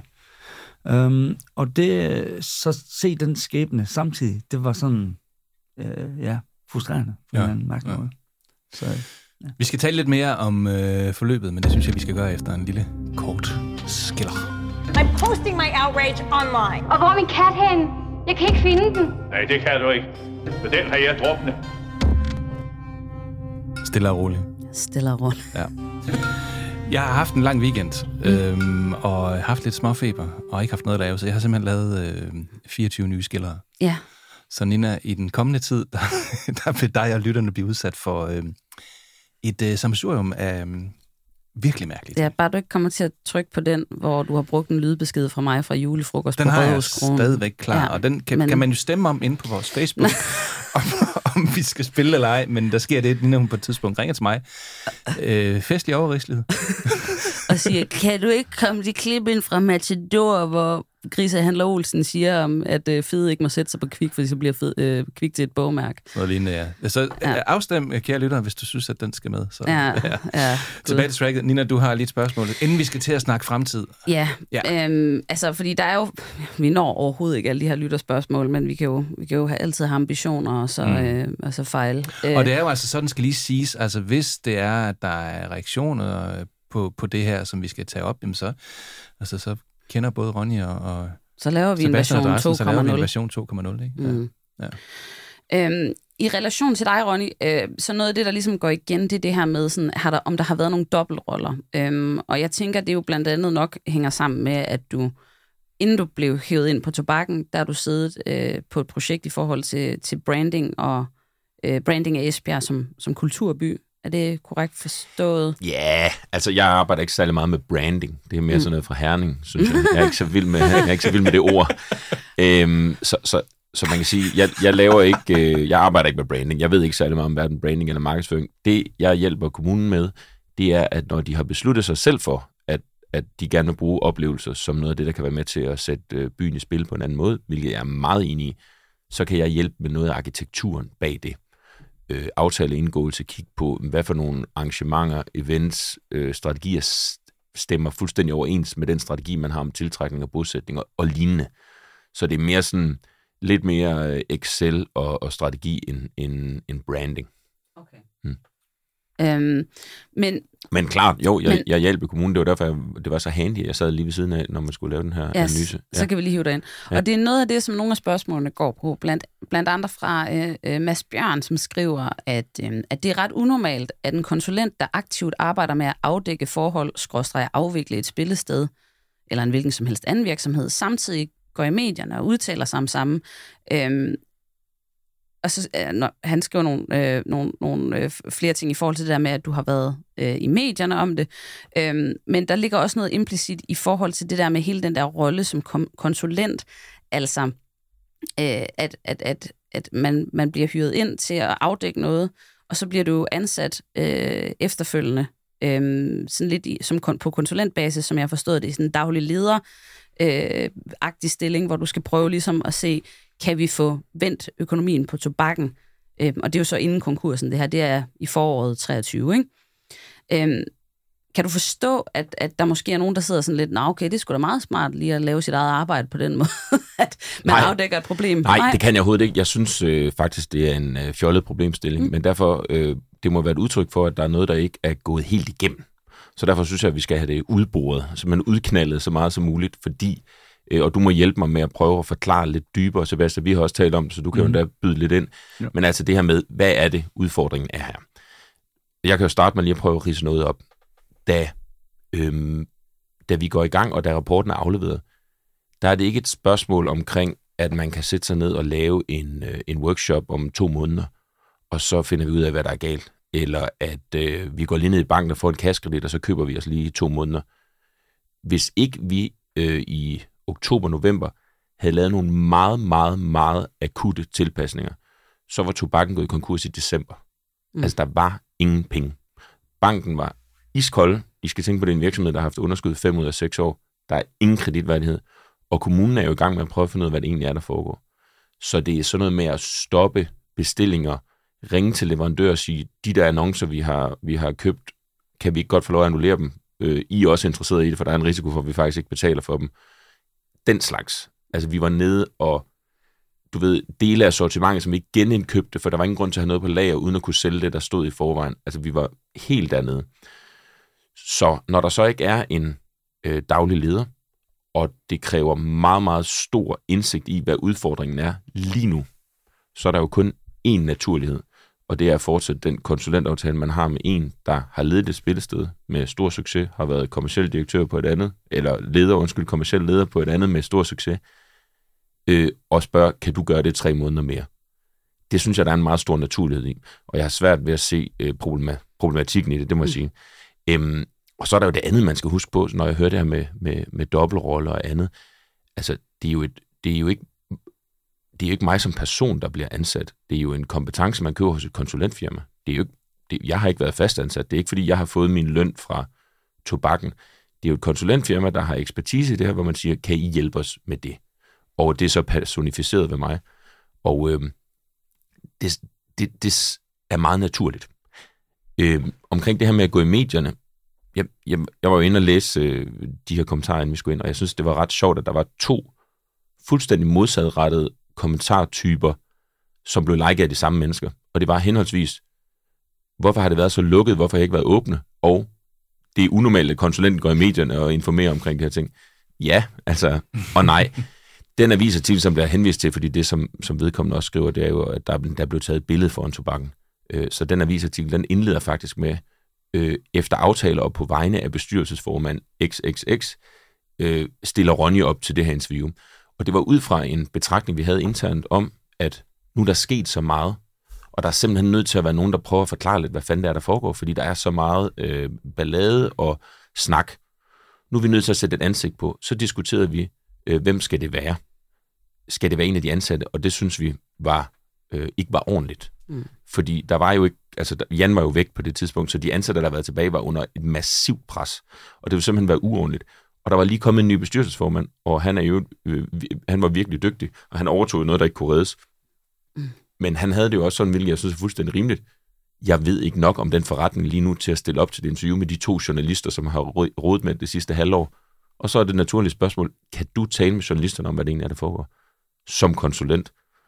Og det, der kigger jeg jo på, på mit teamark og siger, jeg har lige øh, fire timer tilbage i månedens øh, aftale. Lad os da informere om det. Jeg synes, det er naturligt, at vi informerer om ting, der foregår. Jeg synes også, det er naturligt, at den konsulent, der nu er hævet ind, øh, fortæller om det. Mm. Jeg vil bare lige sige, som øh, en, der har været konsulent i mange år, at det er meget usædvanligt, at jeg bliver hørt ind til at lave en analyse, og så ikke også komme med løsningen bagefter. Og meget ofte også følge den til dør. Så for mig er det altså fuldstændig standard. Jeg kan bare godt se, at det lyder som om, mm. at nu kommer man og med sig ind, eller et eller andet, som du siger, det er jo ikke super lukrativt for dig at gå over til, Nej, altså, i, tobakken, altså. I, altså i det firma, jeg arbejder i, der er det der ikke noget, de har klappet i hænderne af det her, fordi der har der ikke været en, altså for det første noget, som, som ikke så mange ved måske, er jo, at jeg er den tredje største kreditor i tobakkens konkursbo. Øh, altså vi snakker flere hundrede tusind kroner i konsulenthyre, der ikke er betalt til mig for det arbejde, jeg har lavet. Så ideen om, at jeg på en eller anden måde skulle have haft en personlig økonomisk vinding ved at lade tobakken gå konkurs, den, den kan jeg godt, øh, den kan jeg godt øh, hvad hedder det, slå en tyk, fed streg over lige med det samme. Hvad så, hvad så med den økonomiske vinding ved at øh, skulle være en del af, af det nye projekt? Ja, det er jo så den næste. Altså, det er jo desværre ikke øh, de tidligere lønninger, der bliver, der bliver fortsat, og, og jeg går formentlig, altså nu har jeg været, da jeg var direktør i DBU, var min løn offentlig, så, så de fleste vil kunne konstatere, at jeg går jo i hvert fald 50% ned i løn, hvis ikke mere, når, øh, når vi skal til at i gang med det her. Så, så hele ideen om, at der ligger sådan en, en personlig vinding øh, i det, er, er, ikke, er ikke rigtig, altså har ikke nogen gang på jord. Mm. Ikke økonomisk. Forhåbentlig en masse øh, altså, givende og sjov og, og grin, og se en masse mennesker, der er, er glade. Forhåbentlig. Mm. Øh, men, men, men den der ting, jeg har læst lidt på Facebook om, at det er noget, jeg gør for på en eller anden måde, og, og, og ligesom tjene nogle penge eller et eller andet, det, det, øh, det, det er det ikke. Der er, bedre, der er bedre penge i at afdække, lave nogle rapporter eller noget for et konsulentbyrå, end ja, der er og være. meget færre sviner på Facebook, vil jeg sige også. Så altså, det er da på alle måder lidt en dum prioritering, vi har gang i her. Ja, men, og det er faktisk også øh, noget, jeg godt kunne tænke mig at spørge dig lidt til, fordi øh, man kan sige, øh, der har jo været rigtig, rigtig meget øh, palaver, vil man nok sige, Esbjerg, øh, på sociale medier i, i hele det her forløb. Øh, hvad, altså, hvad er overhovedet grunden til, at du, du, du gider? Altså, du siger, at du går 50% ned i løn, og øh, øh, ja, der har måske været lidt meget kritik også. Jamen, når du spørger sådan direkte, så vil jeg sige, det har jeg også i mange lange perioder her de sidste par måneder heller ikke givet. Mm. Altså virkelig tænkt, okay, det er simpelthen for fjollet det her. Altså, mange af de kommentarer, nu var du sød kun at læse nogle af de spørgsmål op øh, fra, fra, fra den lange øh, spørgsmål var, men mange af de andre spørgsmål, der var i samme kommentar, er altså virkelig øhm, dårlige. Dårlige for debatten. Enten er det noget med, at man ikke har sat sig ind i det, og stiller et groft spørgsmål, eller jeg vil sige, i hvert fald et meget direkte spørgsmål, uden at have sat sig ind i det, eller også er det med vilje en drejning, som gør, at der kan komme mere ballade. Og jeg ved ikke, hvad for en af delene, der er værst, men de er begge to slemme, og et udtryk for at gøre alle folk, der læser med, dummere. Og det er dårligt for samtalen, og det ved vi jo godt ofte sker på Facebook, men det sker også der, og det er også sket mange andre gange. Og det synes jeg er ærgerligt. Jeg har faktisk stillet op til alt inden for det, jeg kan. Altså, jeg kan ikke stille op og tage en snak om Jan Mols, for eksempel. Jeg har, for det første har jeg ikke haft noget med fyringen at gøre, jeg har ikke haft noget med politianmeldelsen at gøre, selvom det, man kan læse mange steder, at jeg har. Jeg har aldrig læst den politianmeldelse. Jeg har ikke haft noget med konsekvenserne, de personalretlige konsekvenser at gøre. Og, og det er også vigtigt lige at få sagt, at, øh, at der er jo ikke blevet rejst øh, tiltale eller noget som helst i den sag, som Mols er jo øh, i lovens øjne en, en uskyldig mand. Øh, der, er jo ikke, der er jo ikke blevet rejst øh, nogen sag. Nej, nu skal det jo ikke være en diskussion af ham, men, men der er jo ja. meget stor forskel på Det var noget... bare fordi, at, at du lige nævnte politianmeldelsen, yes, så jeg vil bare lige have det yes. med. Ja. Nej, der er jo meget stor forskel på noget ansættelsesretligt og noget strafferetligt. Ja. Meget stor forskel. Øhm, der er mange mennesker, der bliver fyret hver dag, uden at blive politianmeldt. Øh, Ja. Og det, det, Men, det, men, men vi har valgt ikke at forholde os til, til, til Ja, Mols og ting det synes jeg også er rimeligt. det her der, ikke også? Man kan sige, at verden, øh, Sebastian, jeg har haft noget med det at gøre heller ikke, så, så det vil også være unaturligt at sidde og, og drøfte. Mm. Tilbage til det, du siger. Jeg synes, debatten har været dårlig, og det synes jeg har været ærgerligt. Og øh, alle os involverede har faktisk stillet op til alt, vi er blevet inviteret til. Det her det er det første. Så der er jo ikke nogen, der har, ligesom har sagt, vil I have en debat med os, vil I snakke med os, vil I fortælle om det, det vil vi gerne. Altså virkelig gerne, for der er ikke noget i det her, som har været en skamfuld eller har været gjort forkert. Det er, det er solidt arbejde. Det, der står i rapporten, er rigtigt. Alle har haft mulighed for at kommentere på det. Det er der ikke nogen, der har, har gjort på en, på en måde, der har været fagligt kvalificeret.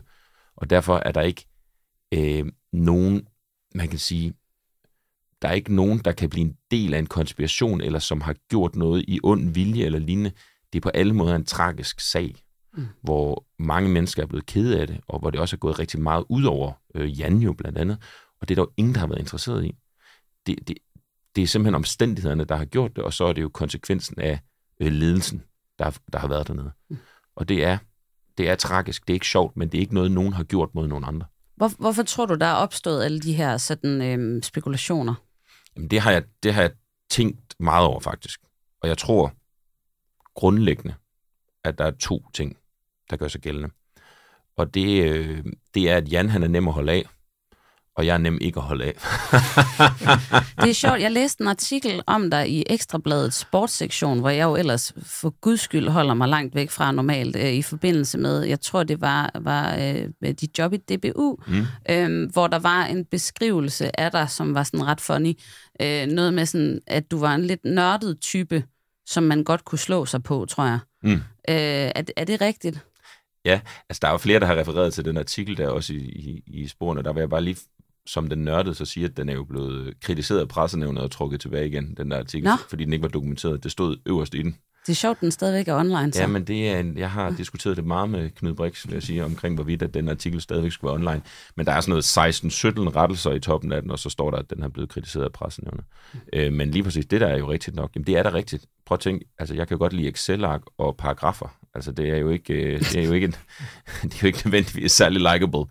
Øh, og de ting, jeg laver arbejdsmæssigt, har altid noget at gøre med at rydde op, eller optimere, eller gøre noget markant anderledes. Jeg synes ikke, det er sjovt at optimere noget 2, 3, 4 procent. Jeg synes, det er 20, 30 eller 40, der er sjovt, og det, det giver noget rusk. Øhm, Måske især i kulturbranchen, som jo er en blød især i branche. kulturbranchen. Ja, især i kulturbranchen.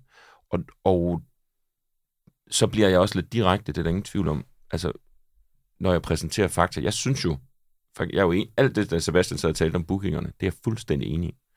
Øhm, jeg må også bare konstatere, at tobakken havde i den treårige periode, jeg analyserede, 15 arrangementer, der gav overskud. Alle andre gav underskud. Det er bare hardcore facts. Ja. Fem ud af seks år havde underskud. De havde mere end dobbelt så mange ansatte, som de sammenlignelige spillesteder. Det var et utroligt dårligt drevet sted. Utroligt dårligt drevet. Jeg har i, lidt provokeret, vil jeg sige. Jeg vil nok ikke gentage det, men det kommer så til alligevel. Sagt til Kulturmonitor for nylig, at det er det dårligst drevet stykke kulturinstitution i, i Danmark. Og det, øh, der kan være andre kandidater, men så lad os sige på top 20 i hvert fald, at det var virkelig ikke særlig godt drevet. Og det er hårdt at sige, og jeg kan også, øh, stemningen bliver sådan helt øh, lidt Jamen, det er jo der, i problemet ligger, at, at, at man bliver jo ramt på, Ja. ja. på noget, man, man forbinder med stor værdi. Ja, og, og jeg kan godt forstå, at det ikke er ja, rart at sige. Ikke? Og jeg kan også forstå, at nogen bliver sure over det. Men det var vigtigt. Og hvis ikke rapporten var blevet skrevet, det her det er fakta, som jeg synes er meget vigtigt. Hvis rapporten ikke var blevet skrevet, hvis nogen ikke havde gjort opmærksom på det, så var tobakken gået konkurs i starten af december måned, uden nogen havde opdaget det. Den, ja, det vil sige, regnskabschefen havde opdaget det. Hun havde ret godt styr på, hvad der foregik dernede, men havde svært ved at råbe op, hvad der foregik. Så var tobakken stå, lukket ved, at øh, man ikke havde flere penge tilbage, og man ikke kunne betale regningen, og banken havde ringet og sagt, øh, er I godt klar over, at der ikke er nogen penge på kontoen? Det var den måde, at tobakken så var gået konkurs på i et næsten lige så stort raballer. Det lyder ikke sjovt. Der er mange, der argumenterer imod det her ud fra noget, hvad man synes eller føler eller sådan nogle ting. Og, og der må jeg bare sige, der sidder en intern revision, der sidder mig, som øh, i hvert fald har ret godt styr på, på kulturøkonomi, og der sidder en revision, og vi er altså alle sammen enige om, at det her, det var, øh, det var tilfældet. Hvor, hvor, et, et, et sidste spørgsmål, inden vi går til fremtiden, og sådan de lidt mere, øh, hvad kan man sige, øh, hyggelige ting, håber vi. Øhm, øh, altså, der er der julelys, synes ja, ja, jeg jo, jo, så, så jo, jo, lidt hyggeligt er der her. Men, men du vedstår dig jo, Ronny, kan man sige, altså, du kommer som konsulent tit, øh, det er jo ikke nødvendigvis øh, en, en rolle, som folk de sådan, øh, råber hurra for, for at afdække noget, som ikke fungerer, og for at, at bore en finger ned i det åbne sår og sige, den er helt galt her, øh, der er ikke øh, styr på økonomien. Øh, men, men hvordan kan det være, at øh, altså, det, det er lige specifikt kulturbranchen, øh, du er, øh, er interesseret i, eller som du har specialiseret dig i inden for økonomi. Hvor, altså, what's in it? Altså, hvad, hvad, hvad, er din, hvad driver dig i forhold til det? Det er, at jeg elsker det. Altså, jeg elsker kulturbranchen, jeg elsker kultur. Øh, jeg har ikke haft noget kultur, da, da jeg var barn, på samme måde som mange andre. Altså, mine forældre er interesseret i det, men vi har ikke, du ved, jeg har aldrig været i kongelige teater, før jeg var 25 eller sådan noget ting. Altså, så der ligger ikke nogen naturlighed i det som sådan, men der ligger en, en stor glæde ved det. Og så ligger der, og det er nok også det, folk nogle gange kan mærke, der ligger også en indignation i det meget privilegerede kulturliv. Altså, jeg synes, man skal gøre sig helt ekstremt umage, når man har fået mange millioner ind ad døren hver eneste dag fra øh, fællesskabet, og fået lov til at arbejde et sted, hvor at, altså, det at arbejde i kulturlivet er jo ofte det frieste, du kan forestille dig. Der er ingen, der tæller ferie. Der er ingen, der tæller, hvornår du kommer på arbejde. Der er ingen, der tæller, hvornår du går. Du må ofte lige øh, tage fem bajer, når du er færdig, og, og sidde og hygge dig. Vi rejser rundt i verden. Vi står til regnskab for nærmest ingen det er det mest privilegerede, du overhovedet kan lave, det er at arbejde på en stor kulturinstitution. Så ved jeg godt, der er undtagelser, klart. Altså, der, selvfølgelig sidder der en masse kulturarbejdere og siger, sådan er det fandme ikke der, hvor jeg arbejder. Men der er rigtig mange steder, hvor det er sådan, og sådan var det også på tobakken. Det er så stort et ansvar. Og når jeg så som en øh, bunderøv af to ufaglærte øh, nede fra Sønderland, hvor vi ikke havde noget kultur, øh, ser de ting, så bliver jeg indigneret, når man ikke tager ansvaret alvorligt. Mm, mm. Og det gør nok nogle gange, at der kommer 10-15 procent øh, ekstra glød i stemmen, når jeg snakker om de her ting, og så kan folk få den misforståelse, at, at jeg nyder det. Det gør jeg ikke, men jeg synes, det er vigtigt, at når man er den mest privilegerede, privilegerede del af samfundet, som er kulturlederne, at man virkelig gør sig umage.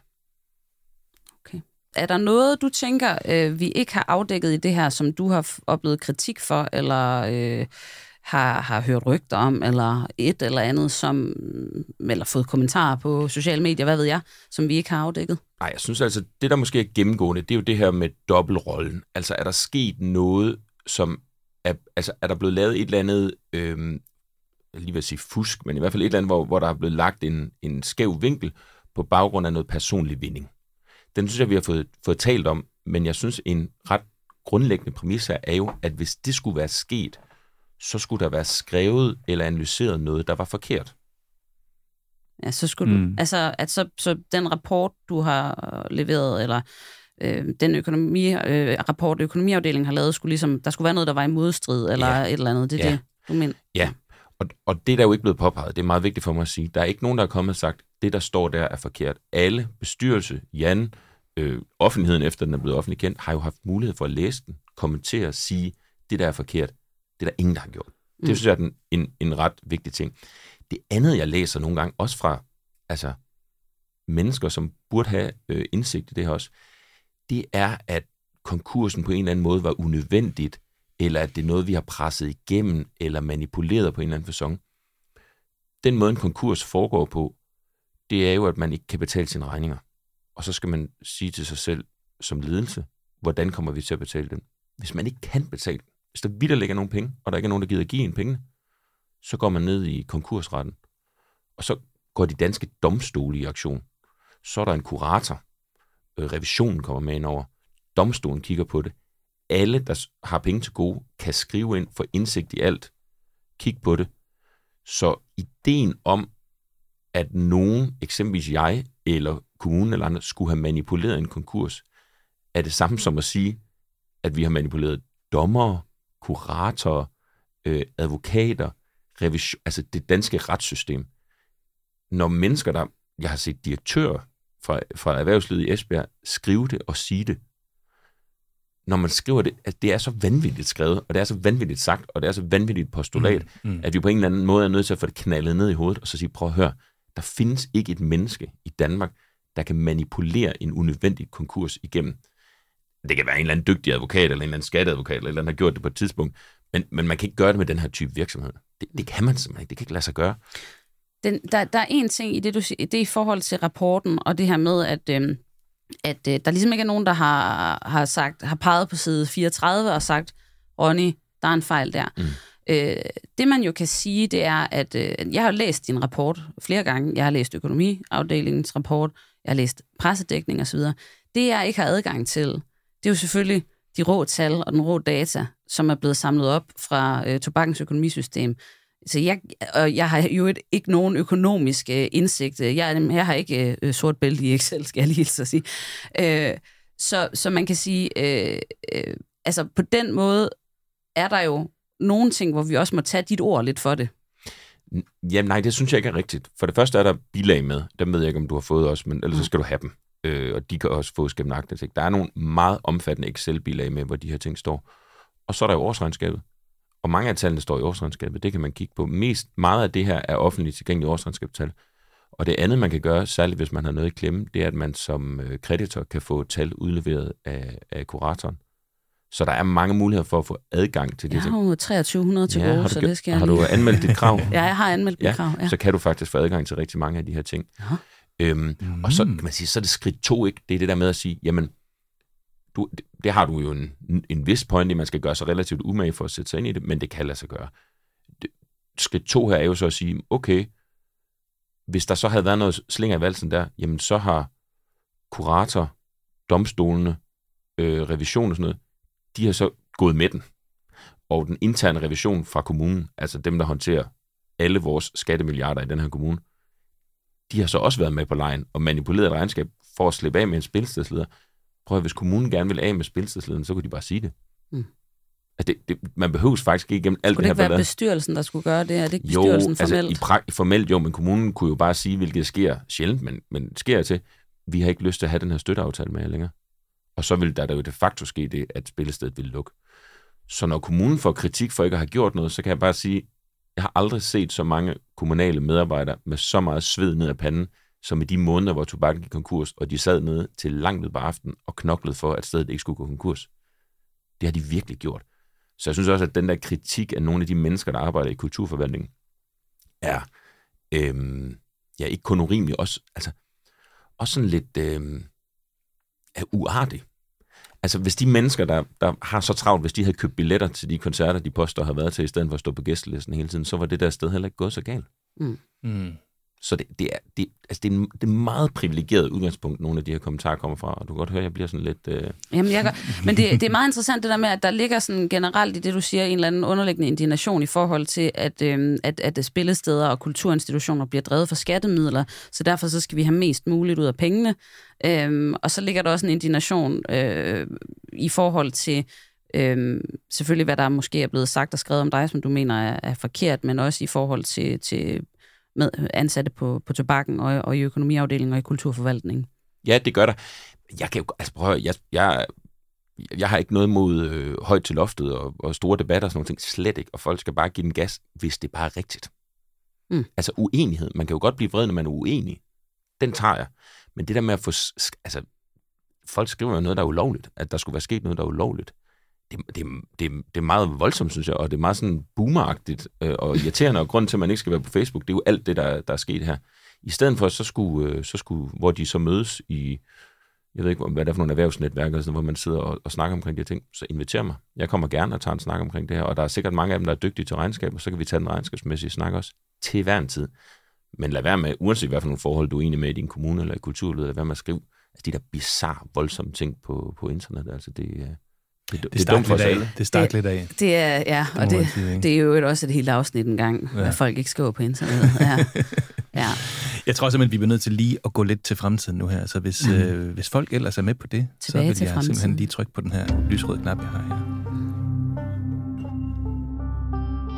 Der bliver ikke nogen forsinkelser i flytrafikken sydpå i weekend. I didn't want to do an exercise where I had to crunch my face into my boobs. Første gang, at det lykkedes at gøre turen over Atlanterhavet i en ballon. Because that gave me, gives me gender dysphoria. Altså nogle stærke skiller, du har fået lavet, med at Jamen, der kan, der kan, det går voldsomt galt, hvis ikke man betaler sin licens. Nogle gange er jeg fandme glad for, at jeg ikke er oppe i dit hoved. Jeg kunne så godt tænke mig, at vi får talt lidt om den der fremtid. Og det er jo nok, øh, igen, jeg synes jeg, er et godt eksempel på, at det er mig, der er psykologen, og dig, der er journalisten. For du bruger bare ned, og, og jeg er sådan mere... Lad os kigge på, hvad det kan blive til. Men det er også mm-hmm. vigtigt, og det er også et privilegie at få lov til at bore, når, øh, når øh, gæsterne jo Ja, har sagt, ja. prøv at vi skal bare have alt på bordet. Det er det, vi skal. Så, men øh, men jeg, der er jo øh, mange af de spørgsmål, der er kommet faktisk, øh, utrolig mange flere, end jeg havde regnet med, mm-hmm. øh, handler jo netop om fremtiden. Og, og jeg tænker, at, øh, at det også er et udtryk for, at folk de virkelig glæder sig til, at der, at der kommer et spillested igen. Jeg synes også, det har været lidt en ørkenvandring her de sidste... Og det er jo ikke bare på grund af den her øh, konkurs og det her forløb her. Det er jo også fordi, vi i, i, i et længere stykke tid, sådan som jeg insinuerer, jeg taler kun for mig selv, synes, der har, der har været for lidt Mm. af alt det der, som Sebastian repræsenterer. Nu, nu, nu nævner han Convent. Så vi synes, det er fantastisk booking. Altså, det må, det må vi godt se lidt mere. Og jeg bliver simpelthen altså, så fjalet, når de er der. Er, er det Rasmus' ønskeliste? Ring til Sebastian, og hvad fanden foregår der?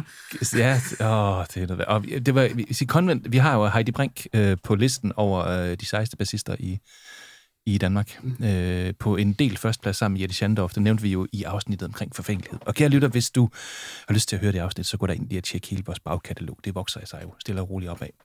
Sebastian, øh, altså, hvad kan du forestille dig, at tobakken skulle blive til? Eller nu, nu, nu kan vi jo så gå over og begynde at kalde den for fabrikken. Det er jo lidt uafklaret. ikke også? Eller Men- kan vi det? Ja. Eller kan vi det? Jamen, det må tiden vise. Det er jo det spørgsmål, men- der går på. Altså, hvad, hvad, hvad, skal det hedde? Øh, ved, ved vi noget der? Øh, jamen, der er jo lagt op til, at den skal skifte navn til fabrikken. Ja. Ja. Og jeg synes, øh, med, med mange af de her spørgsmål, så, så, så kan man hurtigt komme til at, at, at hvad kan man sige, hoppe over nogle præmisser. Mm. Mm. Fordi jeg tror, der sidder mange derude og siger, jeg er ikke færdig med navnet tobakken. Hvorfor? Så det første, det er ligesom, tobakken eller ej. Ja. Og øh, så kan man have den diskussion, ikke? Og det skal lige siges, jeg kom jo med på et tidspunkt, hvor at fabrikken havde været op at vende, og var ligesom blevet taget i brug af, af teamet. Og øh, så, så den, jeg tror, min indstilling har altid været det her med, jeg kan godt forstå øh, grunden til at holde fast. Jeg kan også godt forstå grunden til at, at give slip og starte på noget nyt. Mm. Så jeg er på en eller anden måde uafklaret. Jeg kunne godt have mødt ind på et hold, der hed Tobakken, og sagt, jeg vil gerne hjælpe med at øh, booke koncerter og sælge billetter. Og der er også, øh, altså blandt lytterne, der er, der er både dem, der siger, nej, det er en kæmpe brandværdi at smide væk og med tobaknavn, og så er der andre, der siger, jeg er skide ligeglad med, hvad det hedder, bare der kommer sådan noget fedt noget. Ja. Ja. Ja. Og jeg er faktisk øh, uafklaret. Jeg vil øh, gerne arbejde med begge dele. Så øh, øh, hvis man vælger at sige, som der er lagt op til nu, vi finder på noget nyt, så er jeg faktisk også åben, når vi går derhen og siger, skal det være fabrikken? Jamen, jeg synes, det er et fint navn. Øh, der kunne også være andre gode bud. Så øh, det er en af de spændende ting, vi, vi kan arbejde med øh, videre herfra. Og det er jo selvfølgelig noget, man, man, man skal lære at leve med som bruger, og det der. Det, der er jo også en, en historik i, hvad det hedder. Øhm, på den anden side, så hed det Aktivitetshuset før. Det er jo Ja. et super dårligt navn. Multihus Tobaksfabrikken. men, men man forbinder det Aktivitetshuset med noget meget positivt. Det så blev det til Multihus Tobaksfabrikken. Ja. Snakker vi om, at vi der fandt et endnu dårligere navn end Aktivitetshuset. Multihus. vi går fra noget usekset til noget kommunalt og usekset. Altså, jeg er jo sådan en, der altid griner ned i supermarkedet. Der er jo sådan en, en hylde, ved, altså, hvor der er affaldssæk og sådan noget. Så er der altid en multisæk. Ja. Det, det har jeg altid synes, det var sjovt, hvis man nu kaldte en dame det. Nå, Men, det er men, men noget af det, som vor- vores, øh, vores øh, lyttere spørger om, det er jo, øh, altså i forhold til fremtiden, Ja. der, der virker det som om, at i hvert fald kaffepunches lyttere, og vi ved jo kaffepunches lyttere, speaker the truth, Mhm. øh, har et hjerte for den lidt mere skæve genre, og sådan det lidt upcoming. Ja. Og det går flere spørgsmål på. Øh, Jamen altså... dit take der. mit take bliver det her med, at den opgave, vi ligesom skal løse, og det synes jeg også binder bro i forhold til det, vi taler om før skilleren. Det her med, du spørger, er, er der nu slået fast med syvtommer søm, øh, hvad der foregår? Så siger jeg også det her med, jamen en af de opgaver, vi skal løse, som har på en eller anden måde sit ben øh, funderet i økonomi, det er det her med, jamen øh, hele den her ballade, rapporten, den er sand, hvis det kan lade sig gøre at drive et spilsted bedre i Esbjerg. Så det er den første ting, vi skal, inden vi skal vise nu med positive årsregnskaber, at øh, der var et alternativ Mm. mm. til den måde, tobakken blev drevet på. Uanset hvad man synes om den. Øhm, så, så skal vi ind og vise, at det kan lade sig gøre at drive et spillested med en øh, positiv økonomi. Så kommer der så alt det andet, som siger, det, det som mange af os vil kalde det sjove, altså hvad skal indholdet være? Mm. Og der øh, synes jeg jo, at, øh, at vi er et stærkt hold nu. Jeg synes, at øh, altså, så med, med økonomien som en eller anden form for øh, halsbånd, så øh, synes jeg også, er spændende som muligt. Altså, øh, så længe øh, byens borgere kan følge med, Ja. og vi kan få solgt nogle billetter, for det er alle bedst tjent med. Så håber jeg, at vi får et spændende spillested med rigtig godt fat i vækstlaget og det community, som du beskriver, der er opstået øh, allerede i, øh, under aktivitetshuset. De ting skal vi have med. Mm. Vi skal også have de store øh, folkelige fester øh, inde i Storsal, som simpelthen forpligter. Der er plads til 1300 mennesker. Det er mange i en by som Esbjerg. Mm. Øhm, så alt det skal vi have til at gå op i en højere enhed, og det tror jeg, at, at der vil være et skarpt fokus øh, på. Mm. Sådan som, som booker, øh, nu ved jeg, at du havde også lidt øh, fingrene nede i øh, programmet til Esbjerg Festuge, var det sidste år. Øhm, og i øvrigt, øh, jeg havde jo en, øh, en, en, en, et par søde øh, unge ukrainere boende, øh, og de blev relativt skræmt af, af Uffe Lorentzen. Øh, det gik lidt bedre med øh, Savers øh, der mm. senere på, øh, på, på, på torvet. Øh, men nævnte du Uffe Lorentzen i, i vores sidste afsnit, gjorde vi ikke det? Jo, det er rigtigt. I forbindelse med bodega. Han har, har vist arbejdet på en bodega, eller Ja. hvad? Ja. Ja. Men, men, men det, der Det er egentlig var... Svejk ude på Frederiksberg. Er, Er det det? Du spurgte nemlig om det. Ja, nå, Dejligt sted. Hedder det det? Ja, ja. Ja. okay. Lige ved, lige ved den store park. Øh, Frederiksberg have, eller? Ja, ja okay. Mm. Nå, jamen, det må jeg lige tjekke ud, fordi jeg gik faktisk direkte på bodegas, efter vi havde lavet det afsnit, men det var på det rene glas på Nørrebro. Det er lige meget. Okay. Det lyder som om, jeg drikker hele tiden, det gør jeg altså ikke. Nå. Øh, Den back on track, Nina. øh, det, det, jeg egentlig ville sige med det, øh, Sebastian, det var, at jeg synes, jeg så øh, som kulturbruger øh, øh, øh, mange positive takter, også i, i det program, du havde sammensat til, til Esbjerg Festuge, hvor der var netop en balance mellem det folkelige, øh, Savers, der kom og lukkede øh, festen op på torvet, og der stod øh, altså et fyldt torv og, ja. Og, og var helt med. Men også nogle af de lidt mere smalle ting, hvor, hvor man må sige, det var sgu ikke fordi, at, øh, at, at hele byen var mødt op, for eksempel til lydsyn, men til gengæld dem, der var, de var bare på. Altså, Jamen, altså, der vil jeg gerne lige starte med at lave en disclaimer og sige, jeg havde ikke ret meget med programmet at gøre. Jeg Havde tror, jeg har booket to navne. Nå, jeg har gået og fortalt alle. Prøv at se, det, var derfor, det, det er derfor, det nok skal blive godt nok nede på fabrikken, fordi... så, så jeg tror, det, det skæve, det var det, jeg bookede. Og så, øh, Okay. så resten var øh, øh, noget nogle andre. Blandt andet øh, Jan Moltz, og øh, de sidder også nogle øh, stykker oppe ved eventsekretariat. Okay, Så øh, det skal jeg ikke tage hele æren for. det, okay, det holder jeg op med at gå og sige så. men, men jeg, jeg bidrog, og jeg tror, det, det lykkedes mig at bidrage med nogle navne, som folk lagde mærke til. Og det er jo også det, som, som jeg, jeg mener er en af de ting, man ligesom skal vide, det er, at altså, man, man har med mange, øh, man skal have mange skøre idéer for at flytte bare lidt på en nål, ikke? Og man skal virkelig, øh, så jeg har talt med mange, der siger, åh, øh, taler om den her booking af Wolfmother, som jo desværre er aflyst. Så de er slet ikke klar over, jamen altså, med- det samme, de er aflyst, så var der afgivet bud til Idols og navn, som man har svært ved at forestille sig at spille i Esbjerg.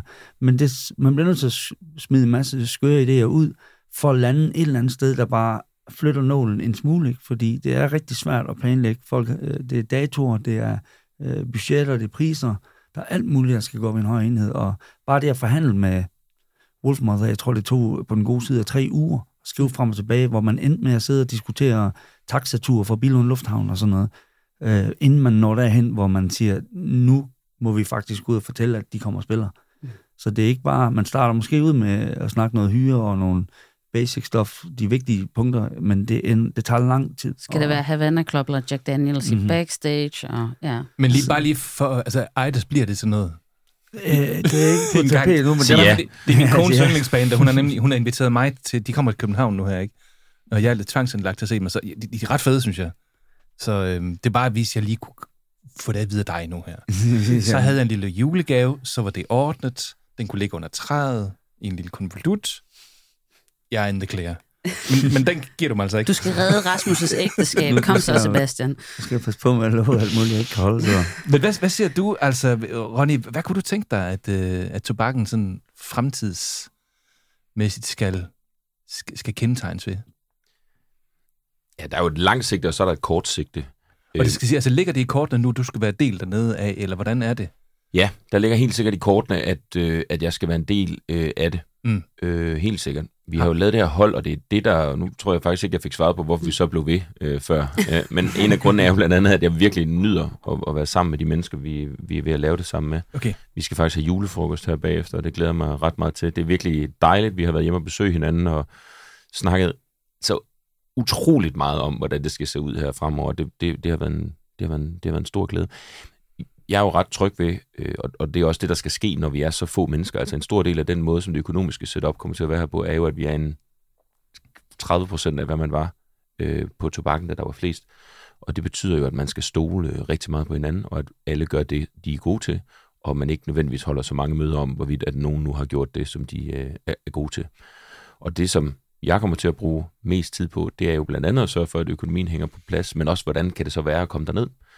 Det, som jeg helt konkret bruger mest tid på lige nu, øh, sammen, særligt sammen med, med Peter øh, Ørum, som er vores øh, gode bar- og kommersielle chef dernede, det er, hvordan, øh, hvordan kan man komme ind uden at stå i kø, som man har brugt utrolig meget tid på på tobakken, oh, ja. og hvordan kan man få noget at drikke uden at stå i kø, og på en måde, hvor vi ikke efterfølgende har en masse problemer med at tælle op og alt muligt andet. Så noget af det, vi for eksempel konkret arbejder med, øh, altså jeg er inspireret af to ting her. Jeg er inspireret af DSB, øh, og det er det eneste punkt, hvorpå oh, jeg er inspireret af dem. Ja. er det en god idé? og så er jeg inspireret af, af Zalando. For jeg hørte et oplæg med en, øh, med en direktør fra Zalando, der, der fortalte, at det, de arbejdede på, det var, at der ikke var noget check-in og check-ud. Men at man bare kendte dig, når du kom. Der er noget dataafgivelse, kendte din størrelse, vidste, hvor du boede, vidste, om du havde en credit rating. Så når du forlod hjemmesiden igen, så spurgte de dig bare sådan, om du har jo, du ved, fire par sokker og to par sko. Skal vi sende dem til dig? Klik ja. Bum. Og så er du afsted, ikke? Øhm, og det samme tænker jeg på med, med, med DSB, ikke? det der med, at øh, de kommer og tjekker billetten sådan lidt øh, undervejs. Så forestil dig, at du har en af de koncerter, der har solgt 200 billetter, som er lidt på, på, på spidsen økonomisk. Hvad er den økonomiske risiko for, at der kommer nogen og snyder sig ind over for øh, omkostning ved at have to dørmænd stående ude, over for det, at alle står i kø øh, 20 minutter, inden de kommer ind. Du er ikke bange for at sige det her offentligt? Nej, det er jeg ikke, for okay. jeg, vi kommer til, ligesom DSB, at lave kontrol. Nå, kunne du ikke bare sige til folk velkommen til? Og så var der et, et menneske, øh, som ikke øh, nødvendigvis havde stiksikker vest på, som gik rundt bagefter, inden, og, inden koncerten gik i gang, lige fik øh, scannet og budt øh, velkommen, for eksempel. Altså, kan man tænke de her flows, som en ting er praktik, en ting er økonomi, men også, hvordan bliver jeg budt velkommen på et spillested i 2024? Kan man tænke det, det helt anderledes. Det er jo det her. Det er jo værtskab. Det er værtskab. Det er, det, er det, vi har skrevet. Så det er nogle af de ting, vi tænker på. Skal man stå og af med sin jakke hver gang, eller kan vi lave nogle andre løsninger, så du bare smider den i et skab, hvis det er det, du har lyst til. Hvis du ikke har den lange frakke på, så den der garderobe ikke gør, at du står ude i regnvejret og venter på at komme ind. Øhm, skal man skære lidt ned på, eller skal man skære helt sindssygt meget ned på sortimentet, fordi når du kommer og hører en koncert, er det faktisk ikke for at få en shaket drink. Den kan du faktisk godt få et andet sted i byen det er faktisk bare for ikke at skulle stå i kø og så koncentrere dig om musikken igen. Så kan man lave den der bare logistik fuldstændig om. Det er de ting, vi, vi roder med nu, så jeg tror, man vil opleve, at det er et andet spillested. Også hens skal det have et nyt navn. Ja, det skal det, for det er ikke det samme. Og, og meget apropos, øh, fordi altså, meget af det her, det hænger jo også sammen med økonomien, øh, fordi at, at hvis du ikke skal have en, der står og tjekker billetter, så har du en mand mindre på arbejde og alle de her ting. Øh, så har vi fået et godt spørgsmål fra Martin Meigård, som også er musiker øh, og sangskriver. Øh, han, han spørger specifikt til, om I synes, og, og, og du er også velkommen til at byde ind, øh, Sebastian, selvfølgelig. Mm. Nu er det bare, fordi du har sådan et økonomihatten på her. Men øh, synes I, det er nogle realistiske økonomiske krav, der er blevet stillet til det kommende spillested? Øh, her refererer jeg øh, til det, man har hørt skulle være den årlige indtjening. Om det er sandt eller ej, ved jeg ikke. Jeg tror, han det, det, der har været noget på, øh, om på vandrørene, og som vist også var øh, en af årsagerne, eller øh, der var et eller andet med, at kommunen forventede, at I skulle sælge var det 30, 40.000 øh, billetter, øh, og man har tidligere solgt 25.000 øh, de fleste, eller de år, hvor man har solgt flest.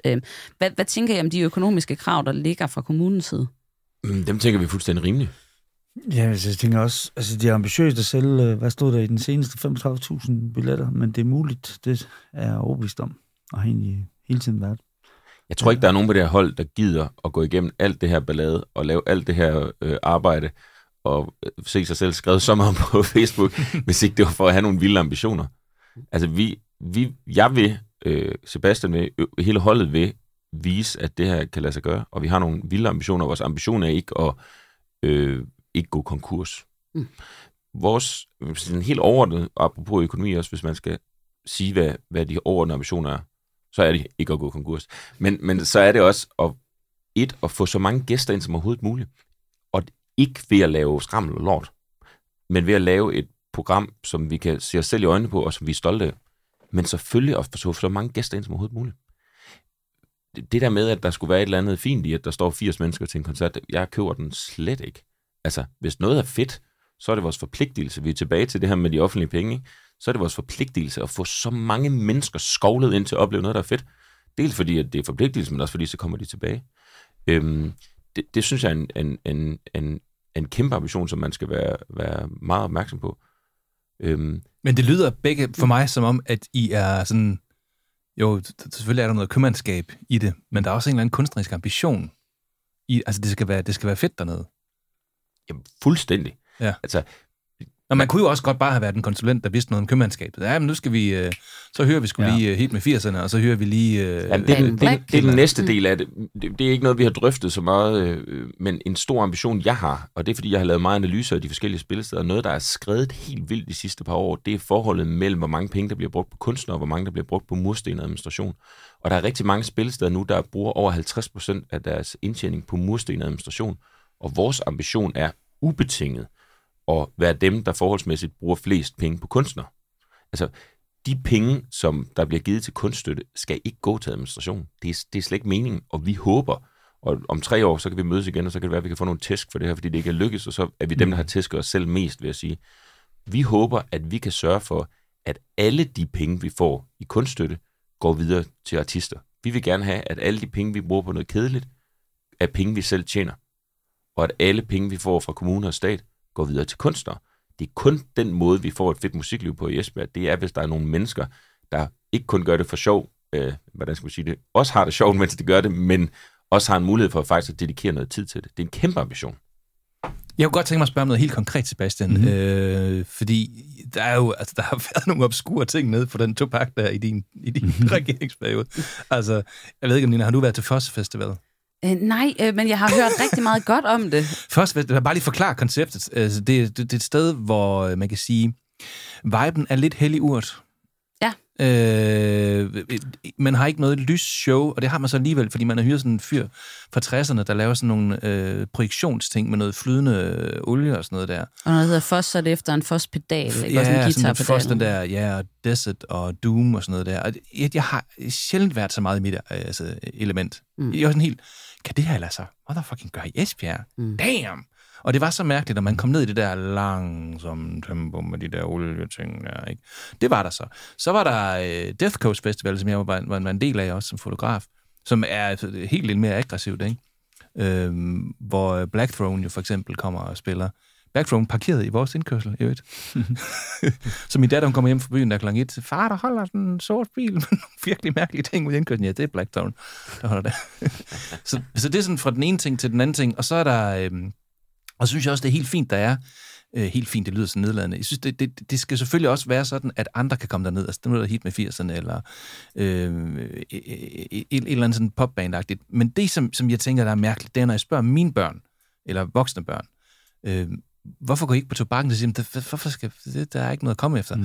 Og jeg kan bare ikke forstå det, fordi man kan jo fodre svin med rapper, positivt sagt, mm. i øjeblikket. Mm. Der er et sindssygt vækstlag inden for hiphop i Danmark, og der er også et, et vildt vækstlag inden for... Elektronisk dem, musik. Elektronisk musik. Altså, alt, der er folk kan noget. Og det er ikke bare dem, der bliver sådan i gamle dage spillet radio. Det er virkelig syrede ting. Øhm, kommer der noget mere af det? Øhm, ja, det tror jeg, vi alle på holdet øhm, hvad kan man sige, både håber, og det er en af de ting, vi skal klø os i hovedet og løse, og det var også en af de ting, jeg sad med til det sidste på tobakken. Det var det her med, altså det går så vanvittigt hurtigt. Så vi sad med nogle, øh, nogle arrangementer, blandt andet det her, der hed Decibel. Og øh, det var, da, da jeg startede dernede, egentlig mest funderet i at være elektronisk musik. Mm. Så havde vi svært ved at tiltrække folk til det. Og på et tidspunkt, så begyndte vi at tænke lidt sådan, jamen, Øhm, vi skal på en eller anden måde have knækket. Måske kan vi faktisk også parre det her elektroniske, dækningen af den elektroniske scene med øh, den her aldersgruppe, som er de unge, som er svære for et spilsted at, at tiltrække. Og så sad vi og tænkte, jamen, hvis vi nu øh, lader os i kølvand på nogle af de her artister, som streamer utrolig sunde tal, altså virkelig imponerende. Så mm. Det kan være alt fra Chili til Tessa, så, og det går bare hurtigt. Så begyndte vi at sige, hvad hvis vi prøver at sige, Vi, øh, vi booker et navn, som ligesom skal kunne sælge en masse billetter.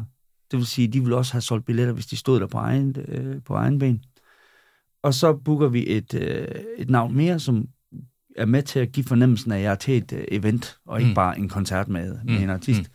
Um, og så bookede vi noget, der kiggede fremad.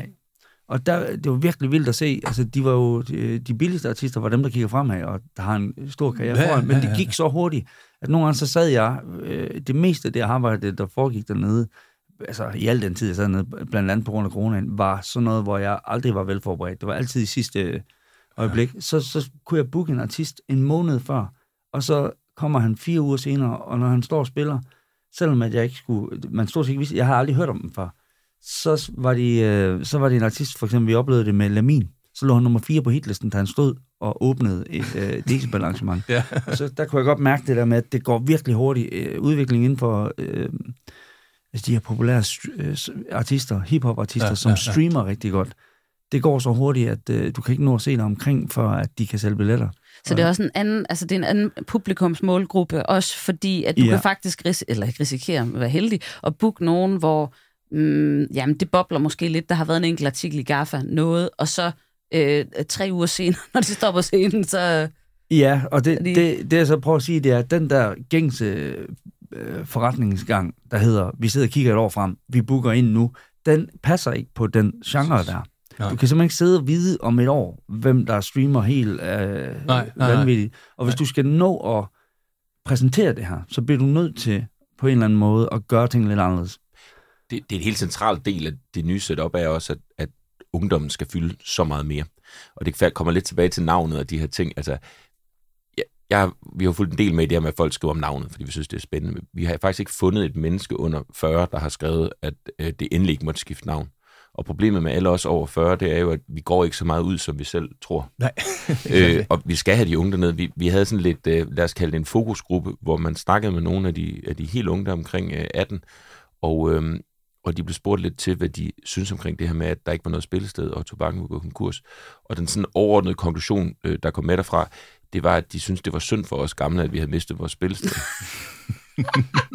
Åh oh, ja, tak for sympatien. Det er Ja. sådan lidt okay boomer-agtigt. Så det er ja. et kæmpe fokus, det der med, hvordan får vi sikret, at de, øh, at, at de unge har et spillested også nu, og heldigvis vil jeg sige, og det, det er måske noget af det, når man, det er jo nok noget med vores alder, og, og, og, og at vi sådan romantiserer lidt det her med, og at, at noget er, er, er dødt. Du kaldte det en guldalder tidligere, ikke? Og så sagde du så senere, at det var, også, det var måske nogle år siden, at det sådan rigtig havde.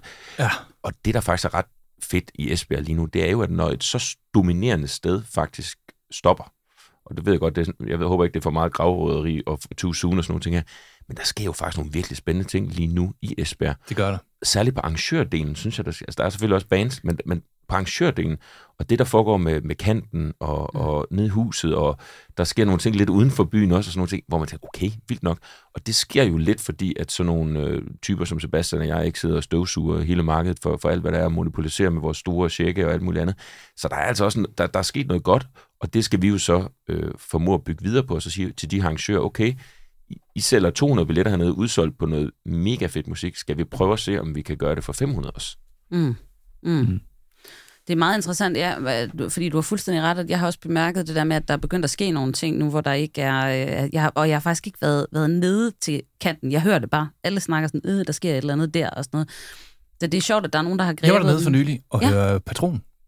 Mm. God damn. Simon Fontana var med i det oprindelige uh, Invocator, faktisk. Mhm. Øhm, det ondeste Doom. Vi stod desværre ikke så mange dernede. Men øh, ja, yeah, Ja. det var... Så går vi lige ned og hører noget lækker Doom, og så kan man lige få vinylen med hjem bagefter. Ja. Altså, der sker noget herovre. Mm. Ikke? Og nu mangler vi den der scene der, der, der kan gøre noget, hvor man siger, hvorfor ikke lige samle fem af de der, eller fire af de der mærkelige bands, og så putte dem på en scene? Og det er faktisk et af spørgsmålene, Sebastian, mm. der bliver stillet. Altså, får vi, får vi de her lidt Vækstlags. obskure festivals vækstlags? Jamen, ja, altså, FOS er jo ikke vækstlag. De Nej, nej. Da jeg hørte jo Dope Lord fra, fra Polen, Mm. som var fantastiske, eller øh, Space Lords fra Tyskland. Altså, det er jo et ord, nogen fra fondens, øh, hvad hedder det, Statens Kunstfond har opfundet det der. Ja. Det der vækstlag, det er jo ligesom at give nogen et handicapskilt. Det er forfærdeligt. Ja, jeg har været- jeg har du må parkere her. Vi, vi Ja. kører, du får lov til at parkere op foran på den gode parkeringsplads, hvor vi gør dig en masse tjenester, fordi Ja. du kan ikke rigtig gå selv. Det er det værste ord. Det Ja. håber jeg, vi kan skal vi ikke lave en aftale nu, Sebastian, at vi øver os i vi aldrig at bruge det ord. Det er det, Det værste vi ord. Det var det modsatte, det som Arne Emil han gjorde dengang. For det var jo netop mm. det er, jo, I, I, I, I skal nok få pladsen, I skal bare gøre arbejdet selv. Så vi var ude at sætte plakater op, vi var ude at gøre alt arbejdet. Ikke? Præcis. Ja, men altså, jeg synes også, altså, lige netop med festival, altså, det er jo et godt eksempel på det her med samarbejde med arrangører, fordi der sidder to øh, skide seje øh, arrangører, mm. Mm. Thomas og Bo, som Ja, ja, har øh, booket alt det der, og har sammensat, og hele den der vision med lys, og hvordan mm. forpladsen har set ud, af deres, øh, hvad kan man sige, øh, idéer. Og øh, så det er et godt eksempel på det her med at, at samarbejde og lade, og det var jo en af de ting, det, det er jeg fast overbevist om, vi vil fortsætte med den her åbenhed. For mig og, og, og træde til dernede, kunne jeg huske, jeg, jeg forstod ikke rigtigt det med, hvorfor var der så mange, der arrangerede festivaler op på huset, med en kapacitet på 150 eller 200, eller hvad der, hvad der ellers har været, det varierede varieret lidt. Og så lod jeg mærke til, når man så snakkede med tobakken, så var det sådan noget med, at man måske kunne få øh, lille sal, eller eller. Jeg var meget sådan, jamen, hvis I tror, I kan sælge 400, så skal I i en stor sal. Mm. Det er den eneste, og der var ikke, det var ikke sådan et lukket land for mig. I må jo lege lige i alle sal. Ja. Øhm, stor sal forpligter med billetter, i hvert fald med en billetrambition øh, ambition om et højt billetsalg. Og det var der jo nogle af de her, var sådan, gud, kan vi komme til at sælge 800, 1000? Ja, hvis du ved, det er bare at komme i gang, og så, så jeg lod bare mærke til det der med, at når faciliteterne er åbne, så arrangørernes øh, og de lokales kreativitet og fantasi spiller ind i det. Når det er lukket, jamen, så gør de ikke. Så der var faktisk ikke særlig mange, der havde gjort sig særlig mange tanker om storsale. Og der var det bare vigtigt at fortælle det her med, jamen, alle sale er åben. Øh, Det er kun fantasien og ambitionerne og sådan noget, øh, gå på modet, der, der, der gør forskellen. Og det er det, jeg tænker, vi vil fortsætte med at samarbejde med dem, der har en god energi og en god viden, og er, er bedre til noget, end man selv er. Det, det, det tænker jeg, vi vil fortsætte med. Hvordan er det i forhold til det her med status som regionalt spillested og sådan noget? Er det noget, I skal søge om, eller kan I bare ligesom videreføre det? Og, og hvad tænker I om de krav, der følger med i forhold til, til booking og så videre? Men det, det øh, søger vi om. Det er et spørgsmål, om vi kan nå det, fordi ansøgningsfrist for næste runde kommer formentlig til at være sådan noget 1. marts eller 1. april. Så vi får virkelig, virkelig travlt. Øhm, det kan godt være lidt administrativt tungt, men i forhold til pengene er det jo ikke administrativt tungt, så, så, så det vil være åndssvagt, hvis ikke vi gjorde det.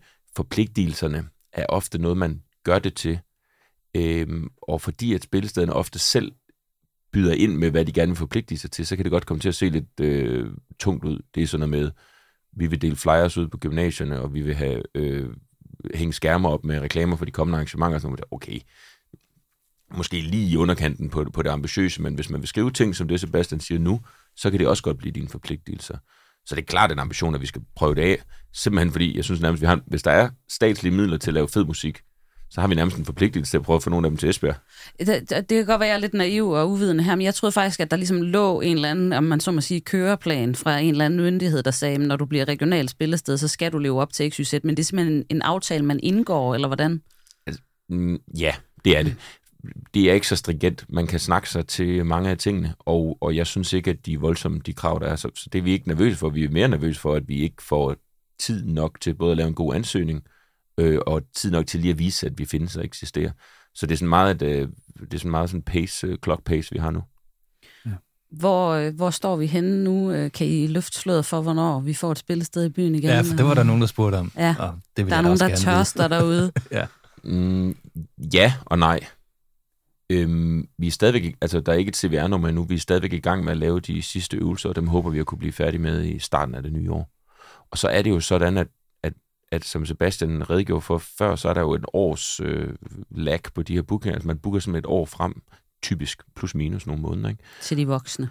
Ja, og det betyder i hvert fald, at 2024 bliver jo ikke et stort musikår for, øh, øh, hvad end vi bliver enige om af, af navn. Øh, det gør det ikke. Vi kommer til at prøve en masse ting af. Vi kommer til at lave en masse små ting. Vi kommer til at lave en masse lokalt. Vi kommer til at tage det, vi får mulighed for at få. Men, men der vil være en masse store danske og også nogle få internationale, som går Esbjerg forbi. Det, det vil simpelthen være en del af konsekvensen. Så derfor skal vi hen i 25, for at det går fuldstændig bananas i, i, i, i fylde, kan man sige, i mængde. Men lige så snart vi får det, skal vi nok begynde at eksperimentere lige så meget, vi overhovedet kan med alt muligt vanvittigt. Og vi kan da lægge øh, billet ind på et øh, kaffepunch live arrangement. Ja, Yes. det, det kan vi. Har vi Øh, jo talt om, vi gerne vil gøre på Det et har vi tidspunkt. talt om. Vi har faktisk talt om en hel turné og sådan noget. Der er, er Men hvad er ambitionerne? Er det store sal eller lille sal? Så Der snakker vi selvfølgelig store sager. Ja, Ja, godt. Nej, vi må se. Vi må se, hvordan det går. Det er spændende, det her. Øh, og nu går psykologen lige uh, afslutningsvis her på total overtid, kan jeg se. Men, men øh, har vi landet den? Altså, det var jer, der kontaktede os og sagde, I har en... Øh, I har et medie, I har en, øh, en, en, en, en lytterskare, der er interesseret i kulturlivet i Esbjerg. Og vi sagde, det vil vi gerne snakke med om, øh, men vi gider kun gøre det på den der måde, at vi må snakke om alt det, som, som betyder noget, og som måske også gør lidt ondt. Og for så, the record, så sagde vi, at vi kunne ikke finde på andet end netop den ramme. Det var lige Nej. præcis også det, ja. Yes. Så, så, så er vi landet et godt sted? Altså, føler I, øh, oplever I, tænker I, at I er Jamen, øh, jeg tror, steder, vi skal være? Som vi var inde på tidligere, så er der en del af, hvad kan man sige, at det folk oplever i byen, som er følelsesladet. Og det tror jeg er meget, øh, det har jeg sagt til, til Ronny, det der med, det er, hvad der kommer til at ske. Altså jeg kan godt forstå, når folk øh, hører formuleringer som, at jamen, vi har en ambition om at sælge øh, 35.000 billetter, og det vil vi opnå, så kan de sige, jamen til hvad for en pris? Bliver der plads til det, jeg holder af? Og sådan, de der mm, følelser mm. der, dem kan man ikke øh, slukke, og det, det er en god ting. Men man kan, øh, man kan ligesom vise det med tid. Så over tid tror jeg, at vi vil nå i mål, og det er det, der er vores ambition, ikke? Nå i mål med øh, sunde, øh, hvad kan man sige, målsætninger over hele linjen. Så forhåbentlig så vil vi opleve en fornuftig økonomi. Vi vil opleve, at øh, rigtig mange af byens borgere føler, at det er et fedt sted fortsat. Men jeg tror, det der med at, at, at slukke for de der følelser med ord mm. i, en, i en podcast, det tror jeg ikke, at man kan. Nej. Der skal handles. Ja. ja. Mm. Og så i øvrigt, så er følelser ikke farlige. Vi har dem alle sammen, ja. og vi kommer ikke udenom dem. Og nogle gange, så skal vi bare være i dem med hinanden. Der har vi jo sådan lidt mere min familie. Fortræng, fortræng, fortræng. ah, ja. Ronny, er du et godt sted? Ja, ja, det er. Og jeg sad både og, og grinte lidt og blev lidt rørt af det, Sebastian sagde, for det er jo fuldstændig rigtigt, og det er jo også derfor, at der skal være gode forskellige mennesker på sådan et hold, fordi sådan en...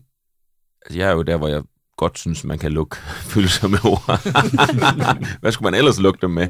Øhm, og det er jo fuldstændig rigtigt, det du siger. Det, det her, det, det sår, det begynder først at, at hele, når, der, når musikken spiller, kan man sige. Mm. Øhm, og i det omfang, at vi kan lukke dem over, så håber jeg i hvert fald, at vi er kommet et, et stykke videre. Ikke? Altså, det var jo ambitionen for os alle sammen, at der ikke skulle være noget, øhm, der, der blev for tid, og at vi skulle have mulighed for at snakke øh, nogle af de der lidt kontroversielle ting igennem.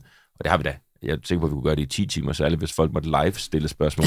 Men jeg synes at vi i hvert fald er kommet om det, og jeg har i hvert fald været vildt glad for både at få spørgsmål, og også at få lov til at, at, at svare på dem. Jeg ved jo også, at du rent faktisk har, har ringet rundt til nogle af dem, der har, øh, der har skrevet om dig og til dig på sociale medier i løbet af det her. Ja, det har jeg gjort ved, ved flere, og særligt der, hvor jeg forestillede mig, at der var en mulighed for faktisk at møde hinanden. Øhm, og det har været givende. Der har også været nogle, hvor jeg tænkte, det er simpelthen for vildt, det der. Det, det kommer ikke til at ske. Øhm, men jeg tænker meget over det. Jeg har en, en datter, som er lige ved at blive sluppet løs på de sociale medier. Og når jeg læser det, så tænker jeg, det, det går... Altså et, hun skal ikke læse, at der er nogen, der skriver sådan om mig. Men to, vi må simpelthen også være bedre, end at, end at skrive så vilde ting. Og de gange, hvor jeg så har ringet til folk, så har det med, med, en, med en meget vild undtagelse, så har det også øhm, så har det jo lykkes, fordi der er jo ikke nogen, der har lyst til at genlæse det, man skriver, som er så vildt online. Så når du lige bliver mindet om det, så får de fleste jo et lille sug i maven. Hold da kæft, det menneske findes faktisk. Var det faktisk om ham, jeg skrev, at han var korrupt, eksempelvis? Eller at, øh, du ved, at han har løjet og svindlet i en rapport til sin, for du ved, at overtage det og sådan Altså, sådan nogle vilde ting, når man så lige bliver konfronteret med dem, så vil de fleste jo sige, okay, fuck, altså, det, hvad, hvad fanden, altså, jeg var da godt nok lige lidt øh, overtændt, da jeg skrev ja. det der, det tror jeg da egentlig godt, at enten jeg sletter eller lader være med at skrive igen. Og ofte får man jo også en god snak på, på bagkanten. Ikke? Altså, der er jo meget få mennesker, der gør andre ondt øh, med vilje, og derfor så handler det jo som regel om at mødes. Nina, hvor, altså, jeg nødt til at spørge, mm. hvor er du henne i det? Alt det her, er du... Jeg glæder mig bare sindssygt meget til at få et nyt spillested, for jeg at være helt ærlig. Jeg mere på dine journalistiske... Nå, på min, øh, min, min journalistiske ambitioner, der. eller ja. hvad skal vi kalde dem, faglighed. Øhm, jamen altså, man kan sige, øh, det er jo altid lidt uforløsende, når der er flere parter i en sag, øh, mm. eller mm. flere interessenter i en sag, at man mm. ikke ligesom kan komme hele vejen rundt. Øh, men det er også godt med på, at det er en præmis, og det, jeg kan faktisk godt forstå det. Mm. Øhm, så, så sådan rent journalistisk, så vil jeg jo selvfølgelig gerne, altså hvis vi kunne fylde det her rum op med ledelsen fra det gamle tobakken og det hele den tidligere bestyrelse, mm. og så ellers bare øh, øh, spørge ud, det ville jo være fantastisk, men, mm.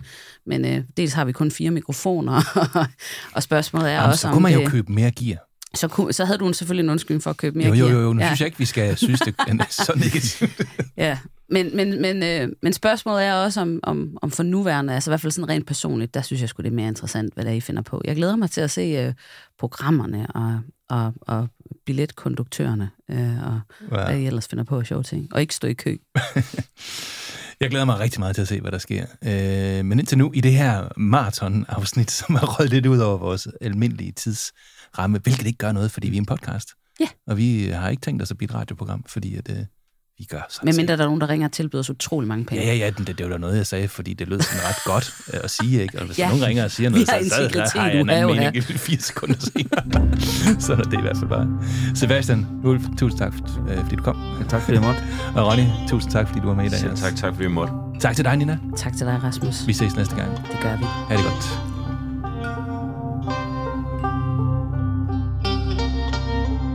Axis of evil, One foot ahead of the other to give you proper balance. humanity. And your soul. Better. Partisan anger.